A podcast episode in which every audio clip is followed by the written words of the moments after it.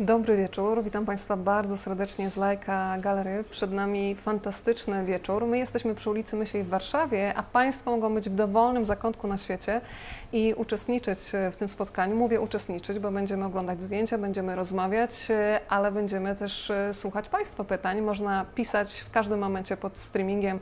Ja będę od czasu do czasu zerkać w telefon e, i patrzeć na Państwa zdjęcia, ale czas najwyższy, żeby przedstawić głównego bohatera dzisiejszego wieczoru, Chris Niden Dobry, Dobry wieczór. wieczór.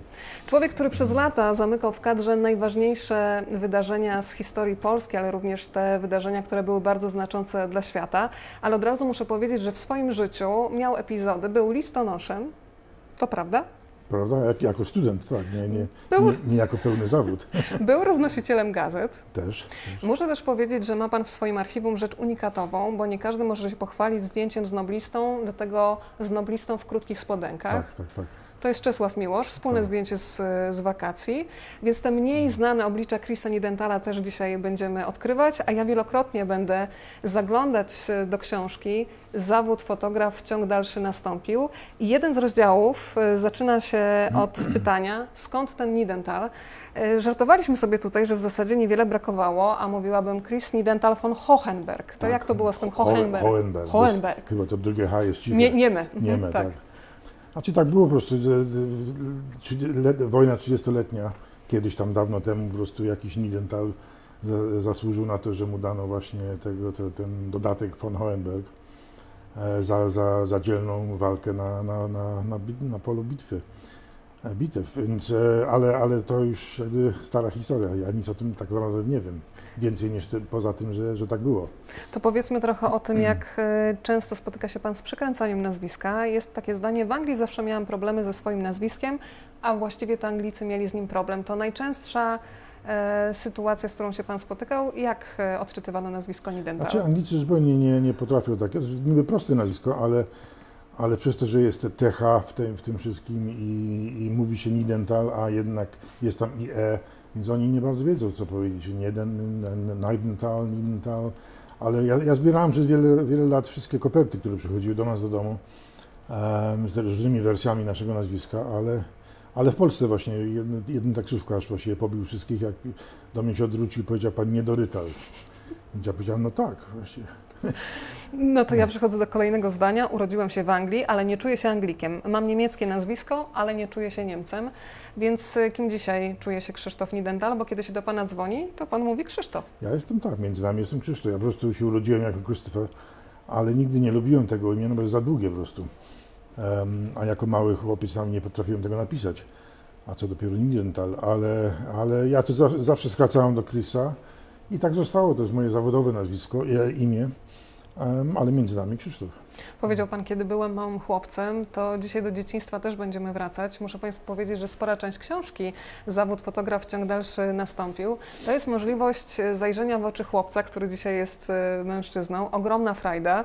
E, no to powiedzmy o tych e, momentach z dzieciństwa. Ja niedawno na Facebooku, na profilu rozmawiam, bo lubię, wrzuciłam Pana zdjęcia, kiedy Pan siedzi nad książką taką z pingwinami. Tak, tak, tak.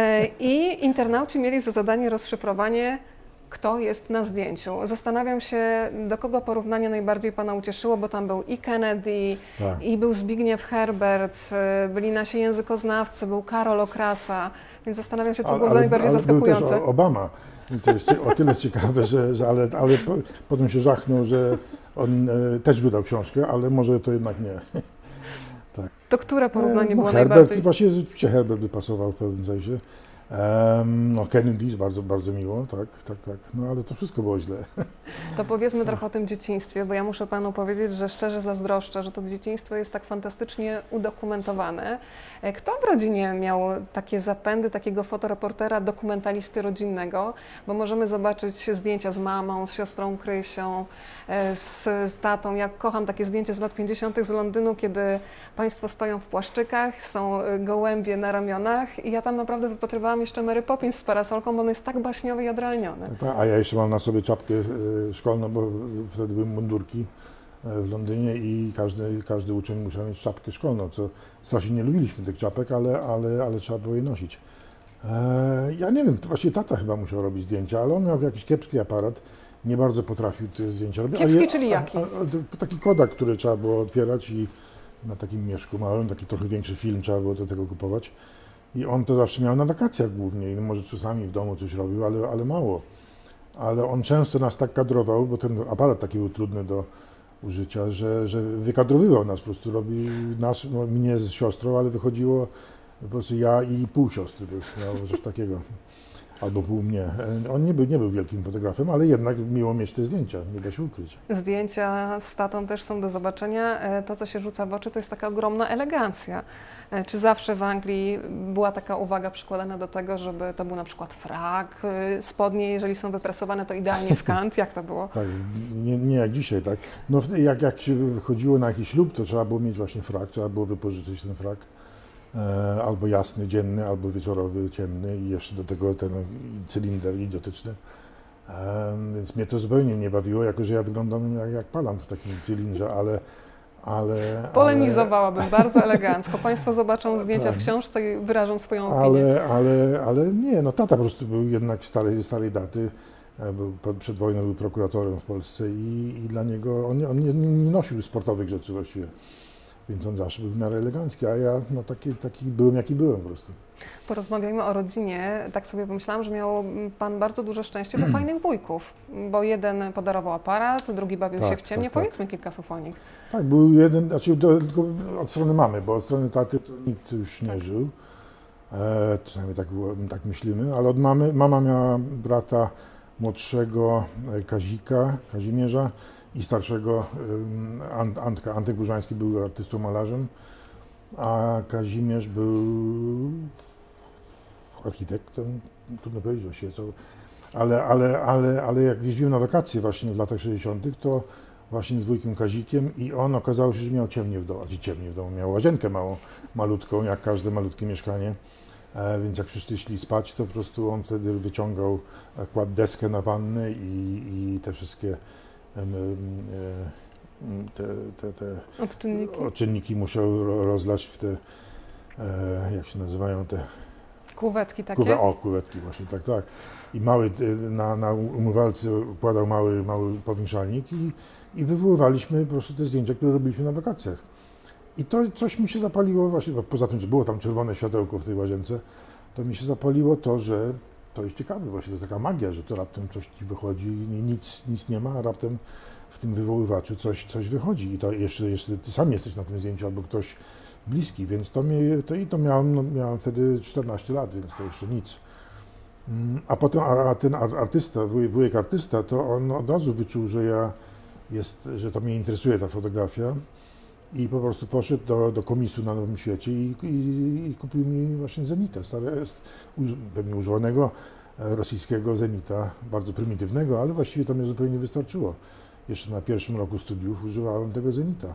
Cały, cały sprzęt miałem radziecki, co wszystkich trochę dziwiło, ale, ale tak to było. Powiedzieliśmy o wujkach, ale trzeba chyba powiedzieć dzisiaj głośno i wyraźnie, szczególnie patrząc na okładkę tej książki, że swój udział w chyba w najbardziej ikonicznym zdjęciu pana autorstwa ma szwagier, szwagier Janusz. Powiedzmy, jak powstało Bo on do mnie zdjęcie. woził, tak. No bo on do tej pory był w sumie nieznany, wujkowie wujkami, ale szwagier Janusz, gdyby nie on, e, to też być może tego zdjęcia by nie było. Więc Tak. przenosimy się w czasie, dzisiaj będziemy wielokrotnie się Tak, przenosić, tak, rok tak. 81. I kto siedzi w tym samochodzie? No Janusz właśnie, się, znaczy ja, to był mój samochód chyba, ale ja powiedziałem, słuchaj Janusz, ty możesz mnie wozić i, i, i dwóch kolegów, miałem właśnie Piotr Jaksa, Kwiatkowski, operator filmowy, ale też i fotograf świetny i amerykański inny fotograf, konkurencja moja, ale, ale jak jest niebezpiecznie, to po prostu konkurencja nie, nie odgrywa roli. I, i on, on jechał po prostu, żebyśmy my mogli przez okno coś robić, czego jeżeli coś zobaczymy szybko e, przez okno samochodu, to by, żebym ja prowadził, to nie mógł robić zdjęć. E, więc on prowadził i no i tak to... I tak Jaki to się- był samochód? Muszę, muszę sobie wyobrazić tą sytuację, czyli jest szwagier, jest pan, dwóch kolegów jeszcze z tyłu, tak? Tak, czyli tak, tak. Trzy, w sumie cztery osoby w samochodzie. Czterech dużych... Co to był za samochód? To był czerwony golf. To jedziemy dalej. I co Tak, się dzieje? Tak. No jeździ, jeździliśmy po Warszawie po prostu i szukaliśmy no, po prostu jakieś punkty kontrolne wojska, żeby zobaczyć jak to wygląda i, i, i co można sfotografować, wiedząc, że nie wolno fotografować, wiedząc, że nie możemy wyjść na ulicę i z, aparatem, po prostu wiedzieliśmy, że zawsze będziemy musieli robić z ukrycia, no ale, ale właśnie ten pierwszy moment był jednym z pierwszych momentów E, Drugiego dnia. Już było właśnie to, jak już jeździliśmy razem e, i jak ulicą e, Rakowiecką jechaliśmy w, stro, w stronę Puławskiej, no to ja raptem zobaczyłem, siedząc z przodu właśnie, że przede mną stoi żołnierz i kieruje ruchem, ale za nim jest kino Moskwa, gdzie pisz, pisze Moskwa i, i jest czas apokalipsy. Co już mi wystarczyło, właśnie ten żołnierz, em, e, Moskwa i, i, i czas apokalipsy, ale jeszcze nie wiedziałem, co mnie czeka. I, i, powiedziałem, słuchajcie, musimy skręcić prawo i gdzieś zaparkować, bo to zaczyna być dobre. Ale nie widzieliśmy tego Scotta jeszcze, tego, tego co niektórzy nazywają czołg, ale to nie jest czołg, to jest Opancerzony wóz- wóz samochód. Mhm. opancerzony Scott. E, I tego, i dopiero, bo tam było dużo drzew e, jednak, więc jak przy, zakręciliśmy prawo, skręciliśmy prawo, to widzę, że raptem jeszcze jest ten skot do tego wszystkiego i wokół niego żołnierze chodzą. I powiedziałem, no tutaj musimy stanąć po prostu i, i, i szukać jakiegoś, ja się, a się bałem, się bałem się wejść do mieszkania jakiegokolwiek, bo za rogiem jest Ministerstwo Spraw Wewnętrznych. Ja nie, nie wiadomo nie, kto nie, nie wiedziałem kto tam mieszka. E, Mogłem wpaść w paszczel 2. Ale na szczęście jest tam jedna klatka schodowa tylko. Dzisiaj jest taki, taki sklep z rajstopami, nie wiem dlaczego. E, I tam można wejść, no i tam na, na, chyba na drugie piętro po prostu. Tam, tam się ustawiliśmy i zrobiliśmy to zdjęcie. Ikoniczne zdjęcie, które się stało taką fotograficzną esencją stanu wojennego w Polsce, ale teraz się cofamy na tej osi czasu e, do Wielkiej Brytanii i do tego momentu, kiedy Pan podejmuje decyzję, że czas na studia fotograficzne. Tato podobno nie był zachwycony i w zasadzie ta ekonomia, no została podjęta próba. Jak wyglądała sytuacja? Bo Pan się chyba pojawił na egzaminie z ekonomii. Znaczy egzaminie, bo, bo w Anglii było tak, że się mało, zdawało małą maturę, mając ze wszystkich przedmiotów, jak się miało 16 lat, a potem dużą maturę, jak się miało 18 lat. Miałeś dwa lata, żeby wybrać kierunek właściwie, co jest trochę niemądrze, żeby 16-latek musiał wybierać, czy chce iść na humanistyczne, czy, czy, czy, czy ścisłe. Em, ale ja, ja wybrałem tak, no wybrałem ekonomię, ekonomię, angielski i historię. Takie trzy, trzy, trzy przedmioty i to przez te dwa lata studiowałem te trzy rzeczy. Znaczy uczyłem się, znaczy udawałem, że się uczę. Em, ale mnie ekonomia zupełnie nie interesowała. Historia bardzo mnie interesowała. No i angielski oczywiście, e, to było bez problemu. Em, ale tata w ogóle nie wiedział, znaczy tata wiedział, że ja się interesuję coraz bardziej fotografią. I dlatego mnie też e, wyrzucili z domu i wysłali do internatu, żebym się w końcu uczył, a nie, a nie myślał o wszystkim, tylko nie o nauce. Ale tata, tata nie rozumiał, co to jest fotograf. Znaczy wiedział, że jest prasa i są zdjęcia, ale co ja mam do tego, to on jakoś nie bardzo kojarzył. On pewnie myślał, że fotograf to jak chce być, mieć takie polifoto, na, jak były przy, w latach PRL-u, e, na rogu i tam się robiło portrety i śluby i tak dalej co mnie niespecjalnie interesowało, ale ja, ja no, jako ukłon zrobiłem wobec ojca, że się zgłosiłem na Uniwersytet e, Londyński na, na, na studia ekonomiczne, bo już, już miałem, znałem rezultaty e, moich, znaczy wyniki moich e, ma, małej matury i na tej zasadzie właśnie te wyniki małej matury plus rozmowa e, na uniwerku prowadziła do tego, że mogę powiedzieć, słuchaj, dobra, w takim razie przyjmiemy Cię, jeżeli dostaniesz trzy piątki ze swoich trzech przedmiotów, albo dwie piątki i jedną czwórkę, albo jeśli no, w Anglii jest odwrotnie, ale, ale e, po polsku w tym momencie. Em, ale ja widziałem, że oni, ja, ja robiłem wrażenie, że ja nic nie, nie mam pojęcia o, o ekonomii i oni chyba to wyczuli i nic mi nie, nie zaoferowali oczywiście. Więc ja potem pojechałem na, na, zgłosiłem się sam do szkoły fotograficznej, London College of Printing, niby jedno z najlepszych szkół fotograficznych w Londynie wtedy. Mm, I ten dyrektor powiedział, no, ja mu pokazałem coś, jakieś tam zdjęcia. I on powiedział, dobra, może zdać jak chcesz, zda, zda, musisz zdać dwa egzaminy z tych, tych trzech e, jakkolwiek, czyli nie muszą być na piątki, po prostu musisz zdać te dwa przedmioty i masz miejsce. No i tak się stało. To ja się zatrzymam przy tym małym słówku, które Pan powiedział, niby jedna z najlepszych w Londynie. Tak. Bo kiedy Pan pisze o szkole, to powiedzmy sobie szczerze, nie zacytuję dosłownie, ale myślę, że przekaz będzie e, kompatybilny z tym, co Pan chciał przekazać, że to nie była najlepsza szkoła, że w zasadzie niewiele się Pan tam nauczył.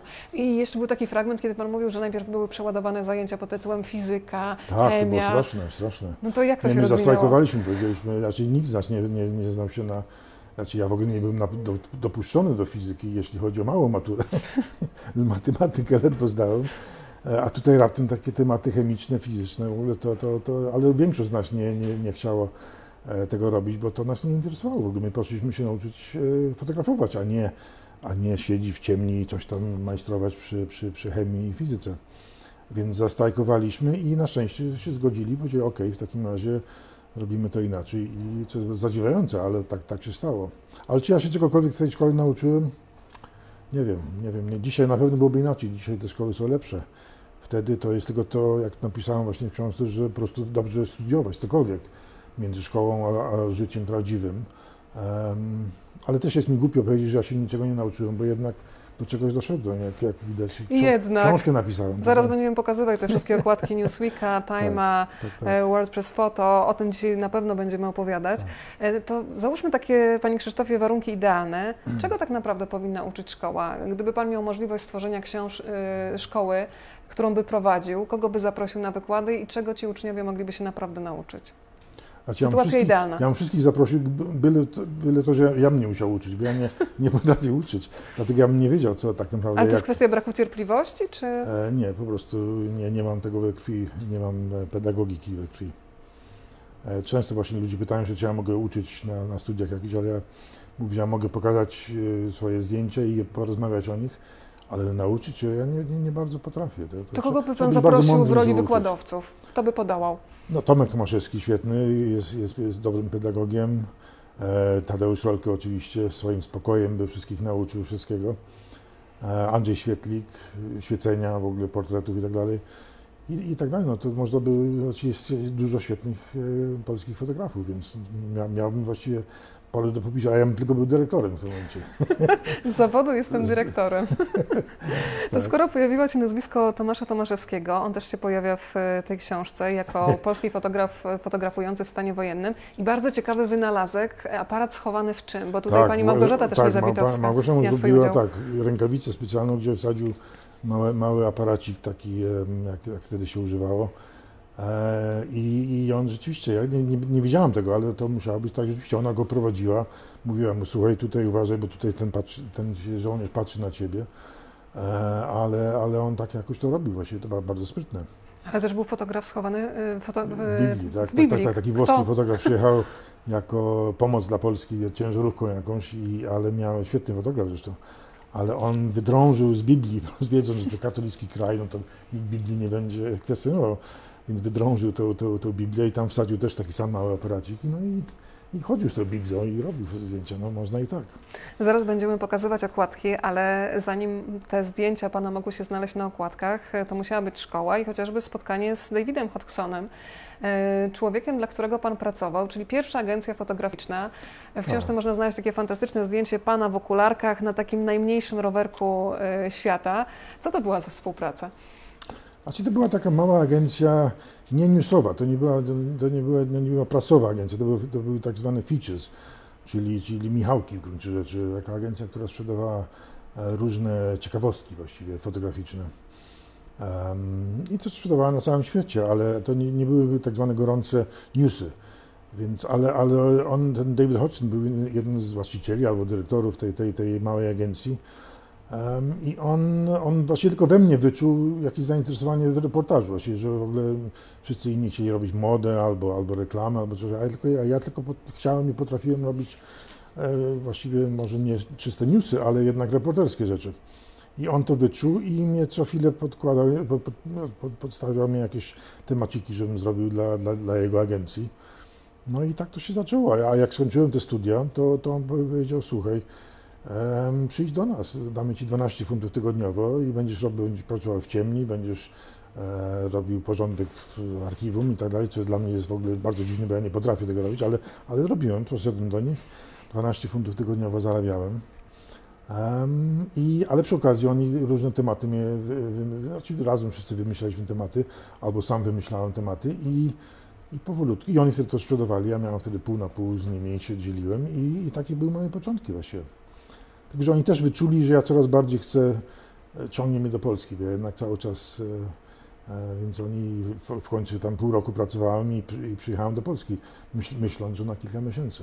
To za chwilę zatrzymamy się przy roku 1973, czyli tym roku, kiedy pojawił się Pan w Polsce, Mm. ale jeszcze zatrzymam się przy zdaniu, które może być zaskakujące dla wielu, a brzmi ono następująco. Zostałem fotoreporterem, bo nie lubiłem, kiedy mi się przetuszczały włosy. Musimy to Tak. wyjaśnić, o co Tak, chodzi. tak. No, dzisiaj właśnie wymyłem przed przyjściem. Tak. tak, ja nie lubię, nie lubię studyjnych aparatów, gdzie masz wielki aparat, właśnie taki mieszek i w ogóle wszystko jest do góry nogami i musisz wsadzać na, na głowę jakąś, nakładać taką, taką szmatę e, i się patrzeć w ogóle do góry, no, tak i tak, w ogóle wszystko. Ja nie rozumiem, jak to się ja to robię, ale mogę robić, ale nigdy tego nie lubiłem i to już na studiach tego nie lubiłem robić, e, bo mi się włosy przepuszczały po prostu. Ja tego nie, ta, ta szmata była straszna.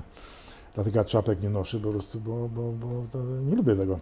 E, Więc ja unikałem takich zdjęć po prostu i, i, za, Chiny po prostu staram się nie robić takich zdjęć, gdzie muszę coś nakładać na głowę.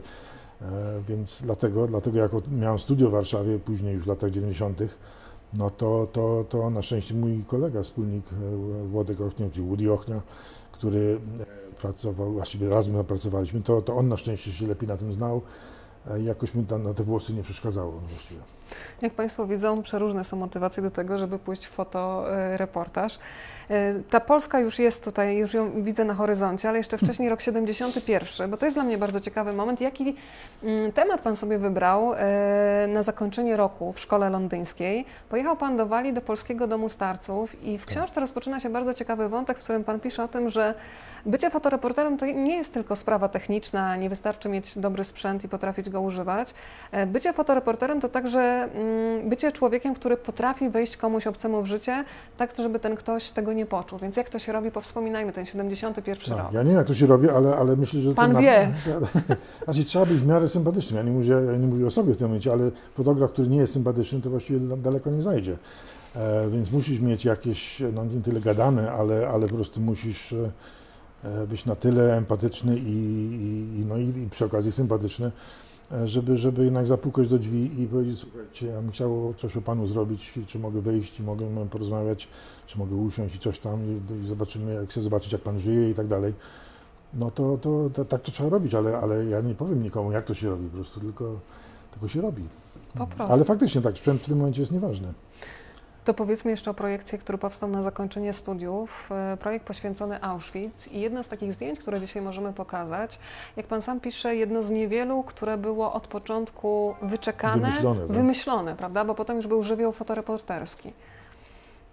Tak, to był, to był, e, to jest po prostu em, te druty, e, te lampiony nad tymi drutami. Ja pomyślałem sobie, że właściwie to mi, mi chodzi o to, żeby pokazać, e, zailustrować wolność. Czyli po prostu ja żeby jakiś ptak, jakiś gołąb e, przyleciał nad tym, nad, tym, nad tym drutem i, i zaczął lądować na tej lampie, właściwie na tej latarni.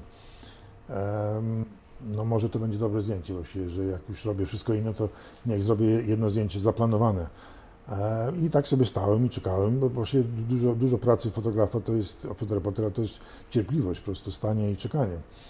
Ale, ale tu stałem, czekałem, czekałem, czekałem, aż raptem patrzę i gołąb leci i zaczyna lądować na, na, na tej latarni, więc i, i strykki już jest zdjęcie i właściwie się stało. E, Nawet byłem dumny z tego właśnie, że ja jednak coś wymyśliłem i zrobiłem i skutecznie zrobiłem, ale to się rzadko zdarza. Bardzo ważny jest też kontekst e, i takie łączenie kropek w głowie, zanim się naciśnie e, spust. Bo jest też takie zdjęcie, które Pan zrobił na cmentarzu żydowskim, myślę o pomniku Janusza Korczaka, Tak. gdzie w zasadzie drugi plan powoduje, że ten kadr mówi. Znaczy wi- wiadomo o co chodzi w tym momencie, bo to jest, Tak. to jest Korczak, właśnie jak prowadzi te dzie, dzie, dzieci do, do, do gazu, że tak powiem, no, okropne. E, ale sam, no, sam, sam fotografia samego tego pomnika, no to nie jest łatwo właściwie go pokazać, żeby był dramatyczny. A do momentu, kiedy nie zobaczyłem, że za, za tym e, po drugiej stronie ulicy właściwie, ale jakiś komin fabryczny, który jeszcze tam był, teraz już tego nie ma wszystkiego, ale e, komin raptem zaczął dymić takim czarnym dymem, więc po prostu myślałem, no tu już zaczyna być e, no, sy- symbol jakiś. Właśnie. Ja myślę, że musimy działać symbolami.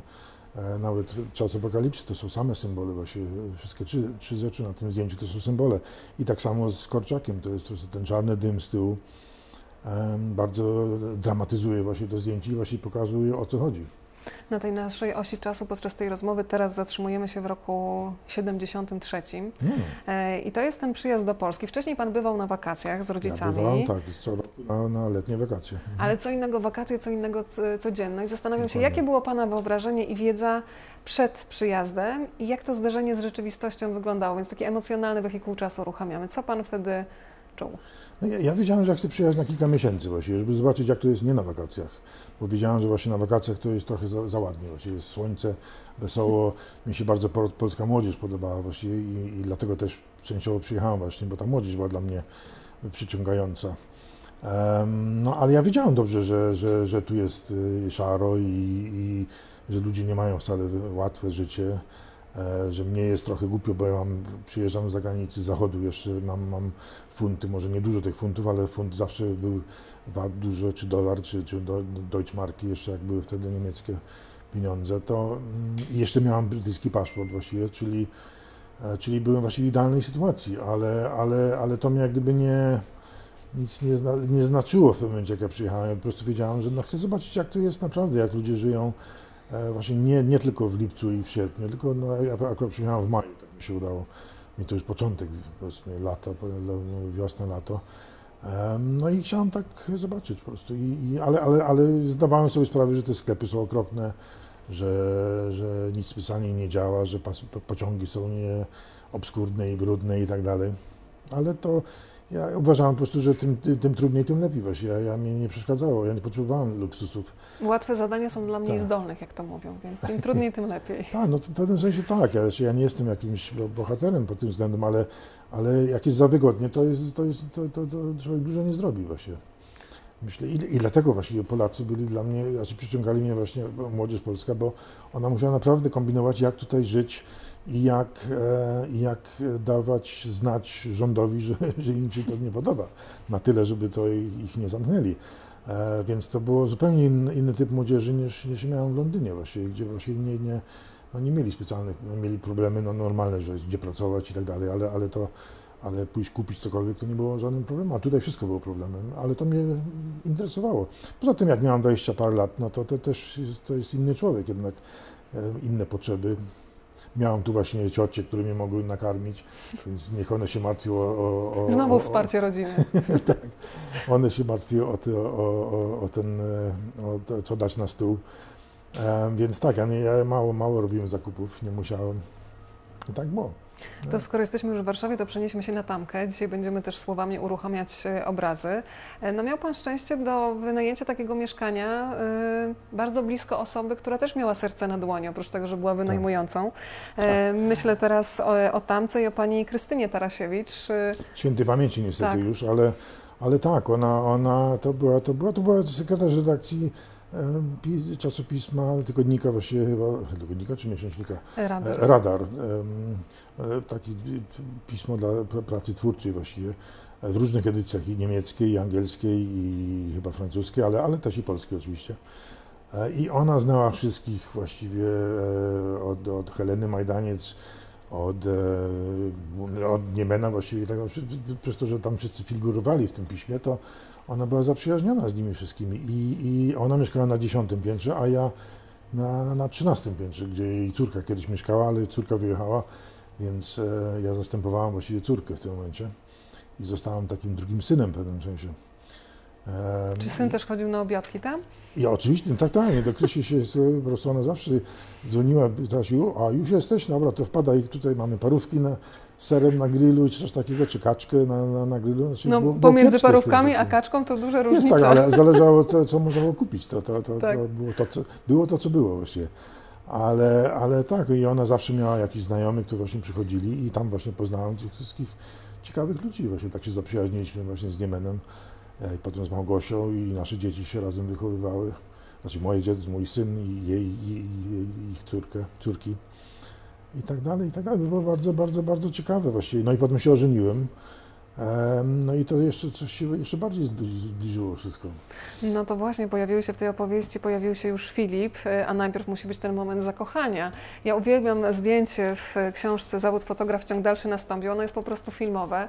E, Chris Nidental razem e, ze swoją przyszłą żoną e, Karoliną. Tak. E, W takiej przepięknej huście jest pani Karolina. To powiedzmy, jak to rażenie Jak- piorunem jak- jak wyglądało. traktorzy- Traktorzystka radziecka zresztą. Pięknie wyglądacie, po prostu filmowo. Tak. A no, tak, taki, tacy, tacy byliśmy młodzi wtedy, tak wyglądaliśmy po prostu. Pięknie cały czas wyglądacie, tylko się zastanawiam, jak to pierwsze rażenie piorunem wyglądało. Jeżeli mogę zapytać, jeżeli nie, to się Znaczy, wycofuję. my się kilka razy spotykaliśmy. Bo raz był taki moment, kiedy na rajdzie warszawskim na, na Karowej po prostu ja leciałem z aparatem po prostu i ją szturchnąłem po prostu i ona potem była obrażona, że jakiś Anglik ją szturchnął po prostu. E, Ale potem jeszcze w Zakopanem się jeszcze raz spotkaliśmy i jakoś tak zostało. Pięknie trwa. E, To, skoro jest pani Karolina, to musi być krótka opowieść o ślubie. E, W ogóle muszę powiedzieć, że suknia ślubna, myślę, że dzisiaj nie jedna panna młoda chciałaby taką e, założyć. E, Wszystko się robiło na miarę wtedy, znaczy teraz może suknie ślub- ślubne też, ale, ale wszystko było wtedy na miarę i, i jakiś taki materiał za, za bardzo piękny. Łososiowy jakiś taki kolor, może nie zupełnie łososiowy, ale, ale tak, była piękna sukienka. W domu pewnie będzie rozmowa na temat tego, jaki to był kolor, czy to był łososiowy, czy nie. Ja tam taki blady róż widziałam, trochę lila róż, Tak, ale to tak, no, mężczyźni trudno trochę inaczej powiedzieć. postrzegują, Tak, postrzegają tak. kolory. Ale powiedzmy, Tak. jak wyglądał ślub, bo Pan ma świetny patent dla tych ludzi, którzy za bardzo na przykład nie mają funduszy na fotografa ślubnego, to drodzy Państwo możecie zorganizować konkurs, Konkurs fotograficzny. fot- ale jeżeli znasz fotoreporterów, tak. Więc, ale to, to Tadeusz Poź- Poźniak mnie taki, e, dał taki pomysł, bo sam tak zrobił. Ja jak, miał, jak, jak, się, jak się żenił, więc em, też brałem w tym udział jako, jako jeden z tych e, właśnie e, w konkursie, więc to samo zrobiłem po prostu. I był potem właśnie wielki we- wernisaż w domu tych zdjęć. e, U teściowej. U teściowej, tak, tak, tak. To nie będę wszystkiego zdradzać, ale polecam Państwu jeszcze tę opowieść, w której Chris Nidental opowiada o świadczynach. Pierwsze spotkanie z teściową naprawdę bardzo filmowe. Myślę, że w niejednej komedii strasznie, romantycznej strasznie. mogłoby być w scenariuszu. Tak, tak. Teściowa jest le, lekarzem, e, pediatrą. Miała oczywiście dyżury i, i to bardzo męczące i, i po prostu jak oświadczyłem się Karolinie, to ona powiedziała, no słuchaj, w takim razie, bo się zgodziła. e, Jedna Od razu? Tak, no, no tak, chyba tak. tak, już dawno temu, to nie pamiętam, ale chyba tak. Ale ona powiedziała, w takim razie idziemy do mamy. A to późna noc właściwie, więc e, powiedziałem, no trochę głupio, ale co zrobić, więc poszliśmy do, do mieszkania mamy, mieliśmy klucze, było ciemno w środku.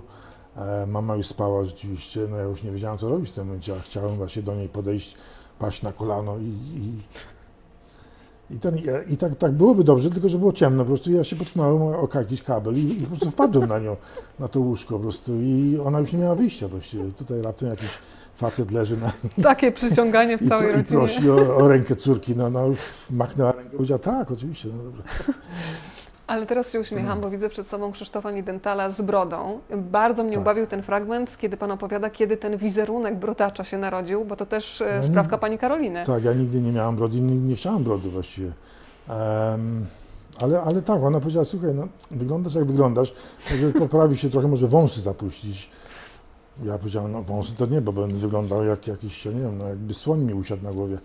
Em, więc, e, a, ale z kolegami akurat wtedy pojechałem do, do Wieliczki, do, do kopalni i do sanatorium, żeby robić zdjęcia tam przez kilka dni. Ja tam Ja nie miałam pojęcia w ogóle, że tam jest sanatorium, te jest zdjęcia są kosmiczne. Fantastyczne sanatorium, tak, tak. To są takie wielkie sale, e, jaskinie właściwie, te, te łóżka są w tych jaskiniach, bardzo, bardzo fotogeniczne, ale to kilka dni tam byłem i tam jest ciemno, więc pomyślałem, no nikt nie będzie mnie oglądał poza kolegami, właściwie to i tak nie zauważył.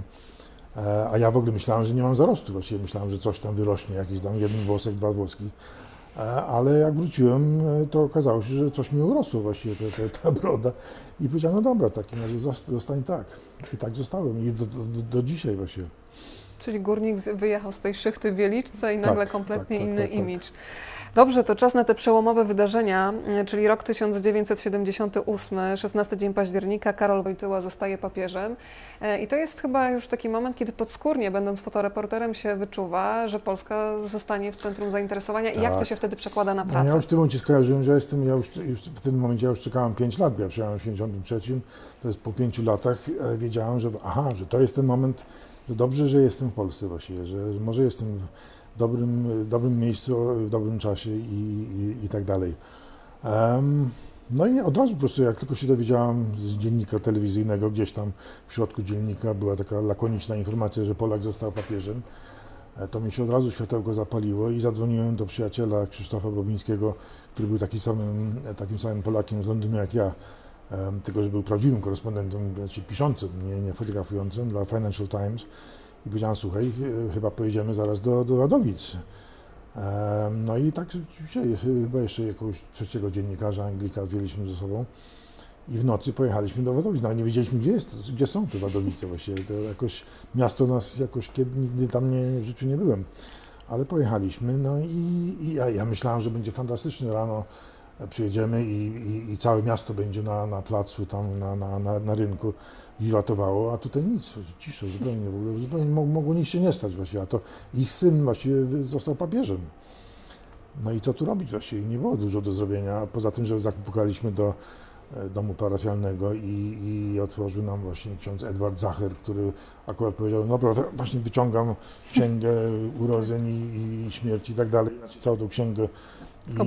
Otwo- tak, parafialną i otworzył na, na, na, na dniu, e, na roku, kiedy się papież urodził i tam zaczął dopisywać e, piórem prawdziwym e, po, po łacinie, że właśnie, e, a już nie było miejsca, bo tam był Karol Wojtyłać, był, że został księdzem, że został biskupem, że został kardynałem i tak dalej. I tak na marginesie napisał po łacinie, że Karol Wojtyła został papie, papieżem, Johannes Paulus e, II, nie wiem, jakieś, du, du, jakieś po włosku du, drugim po, po łacinie, ale no i to był dla mnie taki moment właściwie, że, że uświadomił mnie, że rzeczywiście mamy polskiego papieża.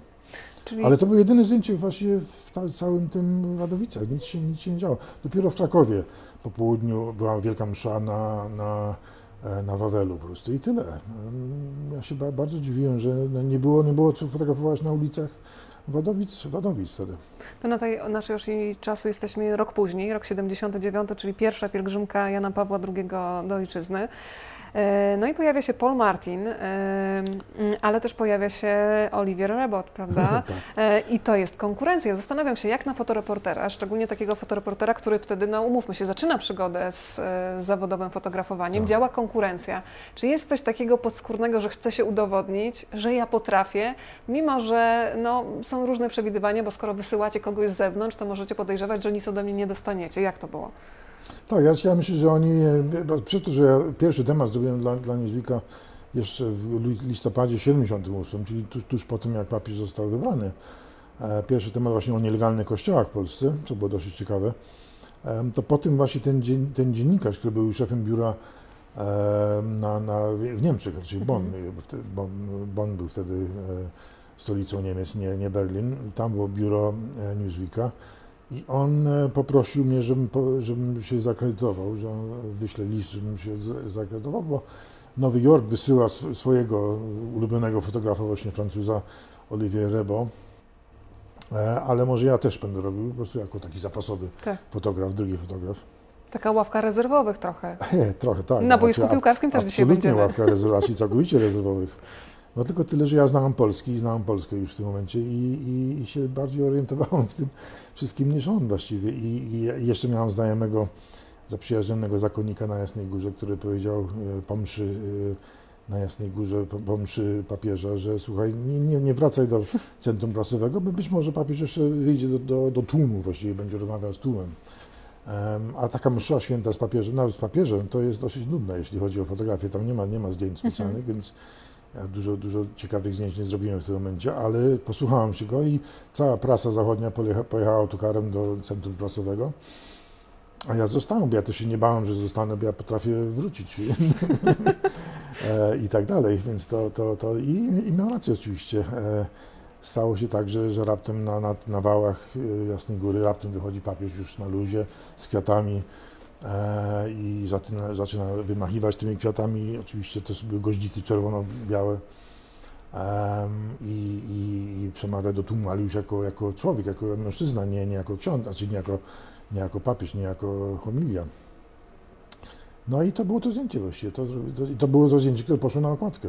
No ale powiedzmy, czy zdjęcia Rybo w ogóle się znalazły wtedy w numerze, czy Parę, nie? parę, ja miałem Parę. większe, większe w środku i, i on miał, może dwa zdjęcia miał, tak, tak, tak, tak. Ale on był naprawdę dla mnie niemi- niemiły. On, on mnie traktował jak, po prostu jak śmieć. Jak, jak przyjechał, to on po prostu mówił, a coś tam, rób to, zrób to, zrób tamto. Po prostu myślał, że ja jestem chłopcem na posyłki właściwie, co w pewnym sensie byłem, ale, ale zupełnie mnie nie lekceważył po prostu. No ale potem może e, się ża- żachnął, jak zobaczył, kto ma okładkę i kto ma zdjęcia w środku. Czyli fotograficzna zemsta była słodka. Tak, tak, tak. I to, to w tym momencie, jak gdyby właśnie był telefon od e, dy- dyrektora fotografii w Newsweeku z Nowego Jorku, zadzwonił i, krzyknął do telefonu, kim do cholery jesteś, co tam robisz właściwie, co, co, co, co, oni, bo nie rozumieli, że jakiś An- Anglik, nie wiem, bo ja nie byłem Anglikiem, chociaż to nie zupełnie prawda, co by, jaki Anglik chcia, chce mieszkać w Polsce i w ogóle wschodniej Europie, właściwie tego się nie robiło. Nikt tego nie chciał, nikt nie chciał tam mieszkać właściwie na dłużej. Więc, bo ja by, i byłem rzeczywiście przez dłuższy czas jednym, jedynym właściwie zachodni fotograf e, w wschodniej Europie. Zerknęłam e, okiem, żeby mieć kontakt z Państwem. Cała masa pozdrowień, Panie Krzysztofie, dla Państwa, dla Pana, które przekazuję. Państwo mogą dać znać, w jakich miejscach na świecie nas oglądacie, bo tutaj nie ma żadnych ograniczeń, pandemiczne warunki, ale wierzę, że emocjonalnie wszyscy jesteśmy bardzo Tak. blisko.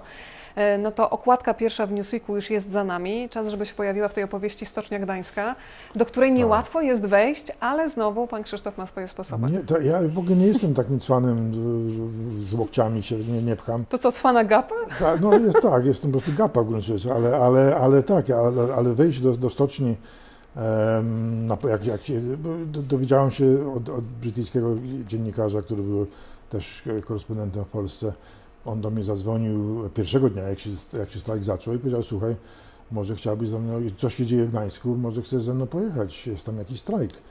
On pewnie do mnie zadzwonił, bo nie chciał do kolegów dziennikarzy, nie, Tak. nie chciał robić konkurencji. A ja jako fotograf to nie byłem konkurencją, więc powiedziałem, no oczywiście, dobra.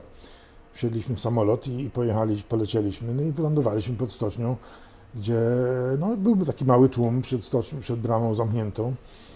Em, no i ja podchodzę do, do, do, do, tych, do tych stoczniowców i mówię, słuchaj, jesteśmy z prasy angielskiej czy tam amerykańskiej, czy możecie nas puścić? I oni po prostu zrobili takie oczy kwadratowe, że absolutnie nie, no nikogo nie wpuszczamy przecież, nie, nie. e, Ja wyczułem oczywiście, że oni się boją nas, a my się boimy ich właściwie. W pewnym sensie ja, ja się bałem i ten, ten Michael Dobbs, który był ze mną, też trochę się baliśmy, bo wiedzieliśmy, że jak wejdziemy na, na, na teren e, stoczni, czyli wielki y, y, kombinat przemysłowy, bez pozwolenia, trzeba, trzeba było na minister, w ministerstwie w ogóle załatwić takie pozwolenia, ale jak wejdziemy bez takiego pozwolenia i zaczniemy się k- kręcić i jeszcze zdjęcia robić, to jak tylko wyjdziemy, to będziemy, po prostu mogą nas zaaresztować jakoś, e, za, po prostu potraktować tak? za szpiegostwo, tak. Więc tego się baliśmy, to my się, z naszej strony, a z ich strony oni się bali, że jak wejdę tam i zacznę fotografować, to po prostu, no to jest czarno-biały dowód, czy tam kolorowy dowód, że ja na kolorze, tak, to, e, że, że kto, kto strajkuje, więc oni się nas bali. I powiedzieli, że absolutnie nie, ale ja po jakimś czasie powiedziałem, słuchajcie, no, ja widzę, że coś ważnego się dzieje, to może wpuścicie dziennikarzy, jeżeli mnie się boicie jako fotografa, no dobra, to ja zostanę tutaj, to wpuśćcie dziennikarza. No, ale po jakim... I oni gdzieś tam poszli, po pół godziny Kolejny wrócili. zawód negocjator. Tak, tak, tak, tak. No, ja się sam dziwię, że, że taki był mądry wtedy, wiesz, to, to, to niesamowite. E, ale oni wrócili i powiedzieli, no dobra, to, to dziennikarz może wyjść, ale pan jako fotograf, broń Boże, nie. No dobra, to ja się tam kręciłem, ale ja się bałem tam się kręcić, bo znów jeżeli ja się kręcę przed e, bramą jakiegoś wielkiego przemysłowego tego, no to no, nie wolno nam, no, nie Mhm. wolno było stacji kolejowej fotografować, co dopiero fabrykę jakąś, a stocznia. Więc ja też nie chciałem się kręcić tam, bo nie wiedziałem, kto jest w tym tłumie, czy tam są ubec, ubecy, czy, czy milicjanci, czy w ogóle, Bóg wie kto. E, więc po jakimś czasie ja do nich wróciłem, powiedziałem, słuchajcie, y, ten Anglik nie zna polskiego, to może ja wezmę, wejdę jako, jako tłumacz, tak. I rzeczywiście oni poszli gdzieś tam, wrócili po 15 minutach, powiedziałem, no dobra, może pan wejść jako tłumacz, ale broń Boże, żadnych zdjęć. No, ale już miałem nogę w drzwiach, że tak powiem. E, więc wszedłem tam i zaprowadzili mnie do sali BHP. Nie miałem zielonego pojęcia, co to znaczy sala BHP, ale tam właśnie był ten, no teraz to wszyscy wiemy, jak wygląda sala BHP, ale były te, te stoły długie i po jednej stronie stołu był dyrektor Klemens Gniech, e, dyrektor stoczni i jego ludzie, a po drugiej stronie był właśnie jakiś facet z wąsem i, i, i cały komitet strajkowy, który się dopiero co założył właściwie. I mnie posadzili koło tego faceta z wąsem i między, między nim a tym Anglikiem, którym miałem tłumaczyć. Ja nie jestem dobrym tłumaczem, ale jednak znam angielski polski i coś tam e, tłumaczyłem. I, I, widziałem, że ten facet z wąsem jest bardzo dobry właśnie, że on świetnie negocjuje e, z, z Gniechem właściwie, bo to jeszcze nie było negocjacji z rządem czy z partią, tylko z dyrekcją. Lepiej pana nie mogli posadzić. No tak, tak, tak, tak, tak. Ja w ogóle nawet nie pamiętam, jak się nazywa ten facet z wąsem. Coś tam wał, nie bardzo pamiętałem, jak się nazywa. Co mnie zaszkodziło przez to, że ja potem jak wyszedłem, bo chciałem zrobić e, w tych rozmowach, właśnie mhm. słyszałem, że może być koniec strajku zaraz, e, jak się dogadają, że ja myślałem, że ja wyjdę e, przed, przed bramę i zrobię ten tłum wiwatujący. Mam jakieś, jakąś fobię tych, tych tłumów, tłumów wiwatujących, którzy nigdy tego nie robią. Myślałem, że właśnie złapię tych, tych wiwatujących sztoczniowców, jak wychodzą zwycięzcy z, ze stoczni. Um, ale, ale ja się bałem tej głównej bramy, bo tam wszyscy byli ubecja, no Bóg wie kto. Więc poszedłem do innej bramy i stanąłem na, na dworcu, znaczy na peronie dworca, tam ta miejska kolejka jeździ. E, I po prostu udawałem, że jestem pasażerem po prostu, to przynajmniej mogłem stać sobie spokojnie i udawać pasażera czekającego na, po, na pociąg. No i w pewnym momencie zobaczyłem, że się otwiera brama tam, ta, ta druga. I wychodzi parę osób, no to może nie zupełnie wirotujący tłum, ale, ale wyciągnąłem aparat, zacząłem robić zdjęcia i widzę, że oni krzy, krzyczą do siebie, bierzcie go! No. no ja, ja już nie miałem gdzie uciekać, po prostu nie, miałem, nie, nie chciałem po torach latać jak, jak jakaś małpa. E, więc, więc po prostu mnie złapali i tak tyłem po prostu przemaszerowali do, do, do, oddali mnie do, do strażników stoczni, co właściwie było dla mnie wielkim e, jakimś nieporozumieniem, bo ja myślałem, że oni są po naszej stronie, znaczy po mojej stronie. Ale siedziałem u tych strażników przez parę godzin, oni dzwonili do Warszawy, do gdzie, co z tym fantem zrobić, tym jakimś Anglikiem, który tu jest. Sami nie wiedzieli, w końcu mnie wypuścili, ale, ale to już był właściwie, no tak, już tym musiałem mieć, samolot do Warszawy, e, musiałem się jakoś spotkać z tym Michaelem, który został gdzieś tam w środku.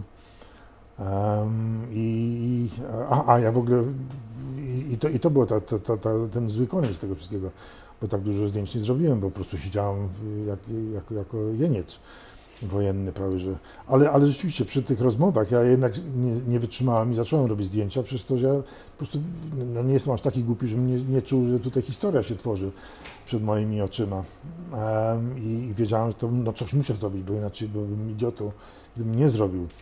Więc, e, więc jak była przerwa mała, to stanąłem za Gniechem właśnie, za dyrektorem, żeby co najmniej on mnie nie widział i zrobiłem parę zdjęć. E, tylko Lechu już, znaczy ja wtedy, aha właśnie, z tym Lechem było tak, że ja chciałem się tłumaczyć tym strażnikom, że właśnie tu pan Wałęsa, tylko nie pamiętałem jak się nazywa, tak.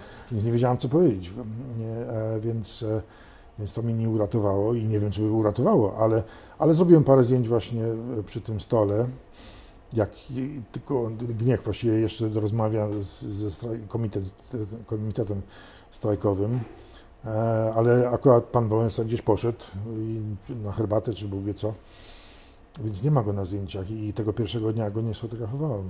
No ale w książce możemy zobaczyć sporo zdjęć ze stoczni, między innymi tak. z Janusz Głowacki. Tak, e, ale ja dopiero wróciłem tak.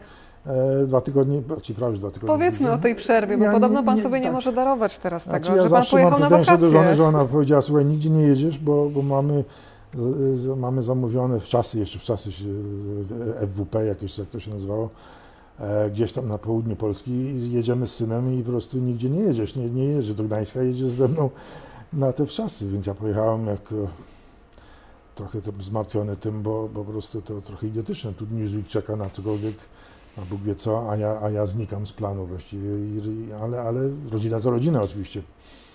Więc e, tak się stało, że ja rzeczywiście te, te, te, ten, ten czas na tych czasach musiałem E, Ja nawet uciekłem stamtąd. Raz, nawet wsiadłem do, do samochodu, pojechałem do Krakowa, żeby polecieć do Gdańska, ale wszystkie samoloty były odwołane, bo tam jednak z Gdańskiem było, nie, było kiepsko w, te, w tym momencie. Oni robili wszystko, żeby tam ludzie nie jeździli. Ale doczekał się pan tych tłumów 31 sierpnia w końcu. Tak, tak, tak. tak. No ja przy- przyjechałem tak, zdążyłem na ostatnie trzy dni.